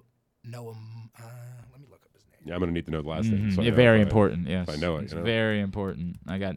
You, you can just. It's it's fine. So this guy Noah Munck, who's like the funniest guy on the show, is not actually going to be in the. Ah. Well, that sounds So, okay, in the reboot. so- So, that's why there's some there's some there's some is com- um, is the reboot still supposed to be a kids show? no, so it's supposed is- to be the same audience that watched it when it was when it was iCarly originally. It's But are they doing, be- like, it's supposed more- to be a 2021 modern. So iCarly's show. getting drunk. Yeah, like are they doing? Yeah. That's what I'm at. Are they doing more adult themes? so like, like, uh, is there going to be? I think I believe it's like the same content, but in like a, a more adult fashion. Because now like the actual people are like in their 30s. right. So, So, like, are they going to be hooking up with each other? Are I they think gonna, so. Like I, I Kinda weird. May, maybe the, I, I don't know if this is like this is this is what I'm struggling with. If I loved iCarly, if I was that age and I loved it, would I want adult iCarly? As you and iCarly fan, are you? You said you're not I, looking I, no, forward I'm not to looking. it, really. It are so I think it premiered last. this is week. this is maybe you're you're like uh, John Proctor with the what leave the memories alone. Right. You you want you want the thing that you enjoyed as a child. You because don't if it, want. if it sucks, then I- I, am then I'm gonna have a completely different outlook on the whole show. So I may as well just leave leave that part. I don't. I don't blame you for un- making such a decision. I don't blame you. I you. never for saw making- Sandlot too. It's interesting. It from the show for me was Boy Meets World. It was the most important thing that existed in my life as a child, right? But it was a little bit older. It wasn't a Nickelodeon show. It wasn't a Disney show. It was an ABC sitcom, and they did a lot of adult themes. It was for teenagers. Um, Who can forget losing Corey their and the crack cocaine, right? Well, yeah, I mean, I, you you joke about that. Like they absolutely did a drug uh, uh, thing with Sean. They absolutely Oh, yeah, had like at one point he was working for a drug dealer. Like they one thousand percent did losing their virginity. Like that, all of those things were a significant part of Boy Meets World, which is part of the reason why it was such a great show when you were that age, because these are the things that you were experiencing in your life. Then they brought it back with Girl Meets World, and it was a show for children. It was a children's show. It was not a redone Boy Meets World. It was let's take these characters and now make a Disney Channel show for for much younger kids. This is not going to touch on adult themes. This is not it's going to be a silly Disney show. It was the exact opposite of that. And I realized that like I wanted to tune in for the nostalgia like factor of it. I'm like, "Oh, these are my the characters that I love." Then I watched one episode and said, "This is very much not for me. This is iCarly. This is whatever it is." And I said, "I'm out. I will bail on continuing on with Girl Meets World." So that's is it streaming now? Yeah, so it's on, on Paramount Plus. It's out right now. So. So are the kids angry? What'd you say? Are the kids angry Yeah, what's about the, it? what's the reaction to the iCarly reboots? A lot of excitement happened in the beginning. I But is that just the I think that's it's- just the nostalgia play? yeah, that's just it's the that it's iCarly's coming back, back in my for the life. first time in ten years. Like, oh my god. Are the reviews good? Uh, All right, this is we got to work on this for for the next episode of of uh, Young Folks Two Utes. I need I want you got to be prepared with these types of things when we pepper you because you are you you're a young expert. All right, so you got to be prepared for those types of things. All right, next number two on your list. All right, so number two is there's actually a petition going right now where it is to not let Jeff Bezos back into Earth. So I am familiar with this. He's he's gonna go. He's going to space Right. with his brother, I believe, and um, But okay, so so I'm I'm familiar with this. He's he's like funding a trip to to go wherever. he's right? just like going to like the tip of space. Correct. Like a ten minute flight. Right. Coming right Ju- back. Just for a second, just to see how it feels. I get it. No, I trust me. I understand. Um, and jokingly, there's this petition that's floated around saying once he's gone, he's gone. He I don't, doesn't. I don't know if it's a joke. I think I Well, was, no, I was I'm reading pretty sure online. he's got enough we, money we to- can't actually prevent Jeff No, Bezos from I think returning. the- it is definitely a joke. No, it is p- a People joke. might hate him. That might be real. But like, we can't uh, actually. The the the song from um, Bo Burnham's Oh my God, no doubt. CEO Oh, entrepreneur. No doubt. God, that is that is so that thing is so dark, man. It is. I was not prepared for how dark, but that was good. That is a good song. Um, why is it young people that hate Jeff Bezos or everybody hates Jeff Bezos now? I think it's I think it's just like a, everybody. I think it's a collective. Yeah. But I But I think probably young people are probably at the forefront. I would have to. But think. is it specific to him being Jeff Bezos and something he's he did, representative or of is a it just economical issue in our country? we hate yeah. everyone in the one percent and we hate all of the people that have uh, that amassed he's this? the, he's a supervillain. I mean, like he and Elon Musk are competing for who can be the biggest supervillain and But fit yeah, the young archetype. people love Elon Musk, dude. Young there's- people love Elon Musk. I think there's a it's a, it's a mixed bag. I think I don't think it's a fully. Why I do think, young people love Elon Musk but hate Jeff I Bezos? think on the surface level, Elon Musk is quote unquote helping, and Jeff Bezos is not. Okay, I don't, I don't, I don't know if I get that. You know, I don't carbon, know carbon if I- emissions. He's looking to reduce the greenhouse gases, and he's you know, part of the solution and all Yeah, that. I don't but know. you know, makes cool cars. Why, why, why do young people? Do you, are you an Elon Musk guy? Are you I, I a- do like Elon Musk. Yeah. Did you go buy like Dogecoin when? No, I, I didn't go Okay. buy Doge when he said All right. it. No, I, I I missed that boat. What What is it about Elon Musk that you're so fascinated with? Well, if- I'm indifferent for what it's worth. He's I'm, just like a I'm very gen- well, One, he's a genius, so I mean, anything he touches, like, well, but like somebody would say, gold, Jeff so. Bezos doesn't become what he becomes no, without uh, being no, a genius. Obviously, Jeff Bezos is, is, but I think I think Elon Musk kind of tailors to like a different. Oh, he's very much with the bros. There's yeah, no question exactly. about that. I feel like he's just like a guy you'd want to just like hang around with. I don't know. He seems like He's a, a I don't think I would want to hang around with him in any pretty way. awkward guy. Like he's a. ve- I mean, I, I think there's a. He actually has a. He's Yes, got. He might he's be on the spectrum. Yeah, he is Yeah, definitely. on yeah. S- Some sort, Um, so I don't want to. I don't want to like make jokes about that. But like, I don't know if he's he's a guy that I like want to go hang with. Yeah. I didn't think he was a terrible. I like my my expectations for him were so low on Saturday Night Live that like he was fine. I mean, he wasn't good. Like he wasn't because he's not a. He's it's not what he does. But like I, it was so low that he managed to reach the bar that I had set. I don't him like the hosted Saturday Night rags to riches narrative when he's like the kids of emerald miners. Yeah. Oh no. There's no. There's none of that for me. hundred percent. And all right. And give me number three for you. So, I'm sure you guys know that there's like the celebrity golf match between Next week. Oh, yeah, yeah, It's next July week. 6th, I think. Uh, between yes, I think. Brady, Bryson, Yeah. Phil, and Aaron Rodgers. Yes. Did you guys see the video that was that was came out a couple of days ago of Brady just like casually dropping balls and sinking like 25 foot putts? And I did like- not. I did not. I did not. The kids So- are into this. Oh, it's the great. It's one of the best videos I've seen like this, This month. seems like this seems like something the barstool crowd would eat up. This Um, seems like something they'd be into. So it's Tom Brady just casually lining up for a putt, and and there's a someone videoing him, and he's just trash talking Aaron Rodgers and Bryson, and he goes like, "This is gonna, this is what's gonna happen on this day. Like, be be prepared. Like, Mm-hmm. How many watch putts out." does he hit? Three. I'm watching Is it. it- are I'm there- watching are it One right in- any- it's one in honor of Are each there any person. cuts involved in the video? No, you see him pick up the ball, drop it out of his pocket, hit it, go again, go again, and then it's so it's kind of like building up the hype for the whole thing. I, th- I think It does look pretty legit. Yeah. I mean, I'm not. Look, I would that- hope he'd be good at golf. videos can be doctored and they follow the ball, right? Like, but uh, I mean, the video whether it was an order or not, he did make three putts. I hear you.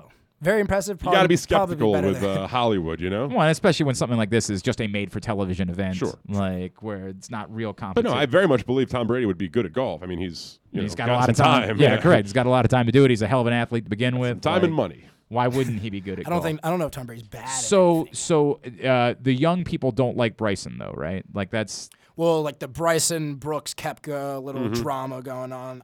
I'm a big fan because like it's golf. It's like a gentleman's, so to speak, sport, obviously. But I think it's kind of adding like a little spark to, and it's getting more of like the the the the guy's guy who's like not a big golfer in like their 20s, mid 20s. But I think it's like it's bringing a national story. It's like bringing in like oh, I, this I don't. real I think it's good. I agree that it's good for the sport in Yeah. general. But like the the golf bros, the the young again the young people we're talking about, they seem to love Phil Mickelson despite the fact that he's a thousand years old, and they seem to hate Bryson DeChambeau, I think that's which is which is weird to me because Brooks Koepka was kind of a dick before this whole thing started. That, No, he like, definitely was. Like but he he's fits the archetype of a, a bro more.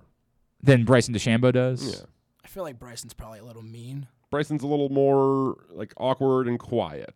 You know. Yeah, and, like more plotting. Yeah. More And like. Koepka's quiet, but I mean, good I love looking, Bryson. good looking chap. Do you know? really? I do like Bryson. Why? He just hi- the way he, his style of play is just going to change how golf is going to be played forever. I mean, the guys that hits drivers that go 380 yards. Got to win first, I think.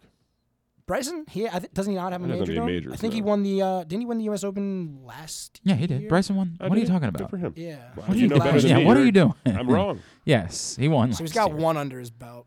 The only, I mean, he's really inconsistent, but like just to No, yeah, for pure sure. pure joy and entertainment of watching that guy drive a ball is one of the best things I Well, I watch. mean, the, the thing that where they hit it over the water. yeah, I he mean, takes it's the mo- nuts. he It's takes nuts, the, the no doubt. worst route ever doubt. and just gets it right there. All right, so uh, here's what I like. Right, um, so far so good. If we're gonna do it every day, we got to tighten it up. It can't be like last week's stories. It's got to be like more things that were trending in the last 24 hours. Okay. All right, like the Tom Brady video was on that was l- June 22nd. That was eight days ago. Now, I'm not. I get it. I was unaware of it. Right, so it's still fine. And sometimes I think you can throw those things in, and I'll still be unaware of them. But if we're gonna do it every day, we got to tighten it up and try to make it more daily trending stuff. All right? Mm-hmm. In general, I like it. In general, good start. All right, thumbs up. We'll keep doing it. All right, perfect. Two Utes slash young folks. Two two two folks.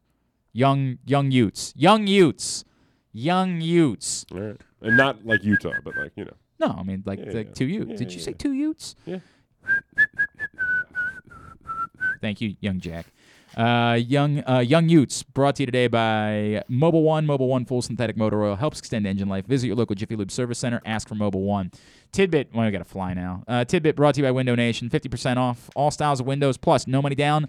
No payments, no interest for 24 months, two full years. 866 90 Nation or visit windownation.com. Tell them Glenn Clark sent you. Window Nation, the perfect fits. All right. So Gavin Sheets, of course, we chatted with him this morning after his debut. Well, turns out it was actually sort of a historic debut as far as Oh. White Sox players go. He is the first White Sox player with multiple hits and RBI in an MLB debut since Craig Wilson did so back in September of 1998. So here's to hoping that can continue for the Baltimore native. Of course, when you talk about Baltimore baseball, Cedric Mullins is the first name to come out of your mouth. In the 26 games the Orioles have Keep won. Keep my name out of your mouth. In the 26 games the Orioles have won, this year. Mullins is 50 for 107, good for a 467 average, and has hit safely in 25 of those games. Hmm. We like that. All right, got a fun trivia, double trivia actually for you. All right. All right, Kyle Schwarber's doing some good stuff for baseball right now. He has 12 home runs in his last 10 games. There is only one other player since 1901 to have a 12 home run in 10 game stretch. Who? Is it Brady Anderson? No. He had a he had a ridiculous stretch. But there Um, is a relation to the Orioles. There is a relation to the Orioles. There's a relation to the Orioles. There's a relation to the Orioles. Nelson Cruz. No. Um, it's somebody who played for the Orioles. Yeah. Did he do it while he was an Oriole? No. Okay. Uh, since 2000? No. In the 90s. He did it in the 90s. Palmeiro. No. Uh, Albert Belle. It was Albert indeed Belle. Albert Belle in 1990. He did it. I mean, he was torrid at that point in his career, man. It was insane looking back on how good Albert Belle was. It was nuts. So, second trivia. Yeah. Of course, Mississippi State extended the College Yeah, World three Series to game three. If they were to win, they would get a monkey oh, off Oh, of yeah, their back. I- okay. They are Oh. one of three Damn it. Power Five schools to have never won a national championship in any team sport. So one of them is Virginia Tech. One I of them is Virginia that. Tech. Who is the other one? Oh, who is the other one? Oh, it's gonna drive me nuts. I, I the Virginia Tech one is well known. The other one I was surprised by, and I did see it recently. I believe it was a stat that was trending a little bit recently. Yeah, I hadn't seen it until today. it's um, it's a it, uh, Iowa State. No. Kansas State. It is Damn it, indeed Kansas State. So Ah, Mississippi ah. State looking to remove themselves from that list. It was a blowout last night. I mean, it was an. It was like thirteen to one. All right, uh, Tibbet was also brought to you by Great Eights Memorabilia. Again, go to great8smemorabilia.com with the number eight to find out more about the return to training camp, crab feast at Jimmy's Famous Seafood. Great8smemorabilia.com with the number eight. Tubular brought to you by C3 American Exteriors. Don't let the insurance industry get one over on you. Call C3 to get roof and siding repairs for just the cost of your home insurance deductible. 410 401 9797 or C3America.com for your free analysis. Orioles Astros, 8 o'clock. Matt Harvey against Luis Garcia as the Orioles go for a sweep in Houston because, sure, that's on MASN. MASN 2, Rays Nationals at 4. It's also on MLB Network in the rest of the country. MLB Network's got Diamondbacks Cardinals at 1, uh, Pirates Rockies locally after that. Uh, Mets Braves at 7, Rangers Athletics late. YouTube for Mariners Blue Jays at 7, ESPN 2, as Con just mentioned, game 3 of the College World Series final, Vandy and Mississippi State at 7. NBCSN Tour de France Stage 5 at 6:30 and then game 2 of the Stanley Cup final tonight at oh, Tour de France Stage 5 that was at 6:30 this morning. I got to stop doing that. Um, Stanley Cup final game 2 tonight, the Canadiens and Lightning as the Lightning try to take a 2-0 series advantage. That's at 8. ESPN Wimbledon coverage continues in the afternoon. Then tonight, Suns Clippers game six at nine. The Suns try again to advance. The Clippers try to force a game seven. CBS Sports Network, Chicago Sky, Dallas Wings at eight. Minnesota Lynx, Phoenix Mercury at ten. TNT for AEW Dynamite tonight at eight as well. Some non-sports highlights. Uh, non-sports Loki episode four streaming now. Apparently, I'm- there's a post-credit scene. I'm here, up. so- By the way, Owen Wilson is phenomenal. Oh, yeah. is tremendous. Indeed. There's a post-credit scene for this one, so stick around. Okay. Um, FX Mr. In Between, 10 o'clock. FXX Dave, 10 o'clock. A lot of people uh, kind of saying some things about the last episode of Dave. I mean, it was, terrible. No, the last one was probably the funniest one. The That's- first two were.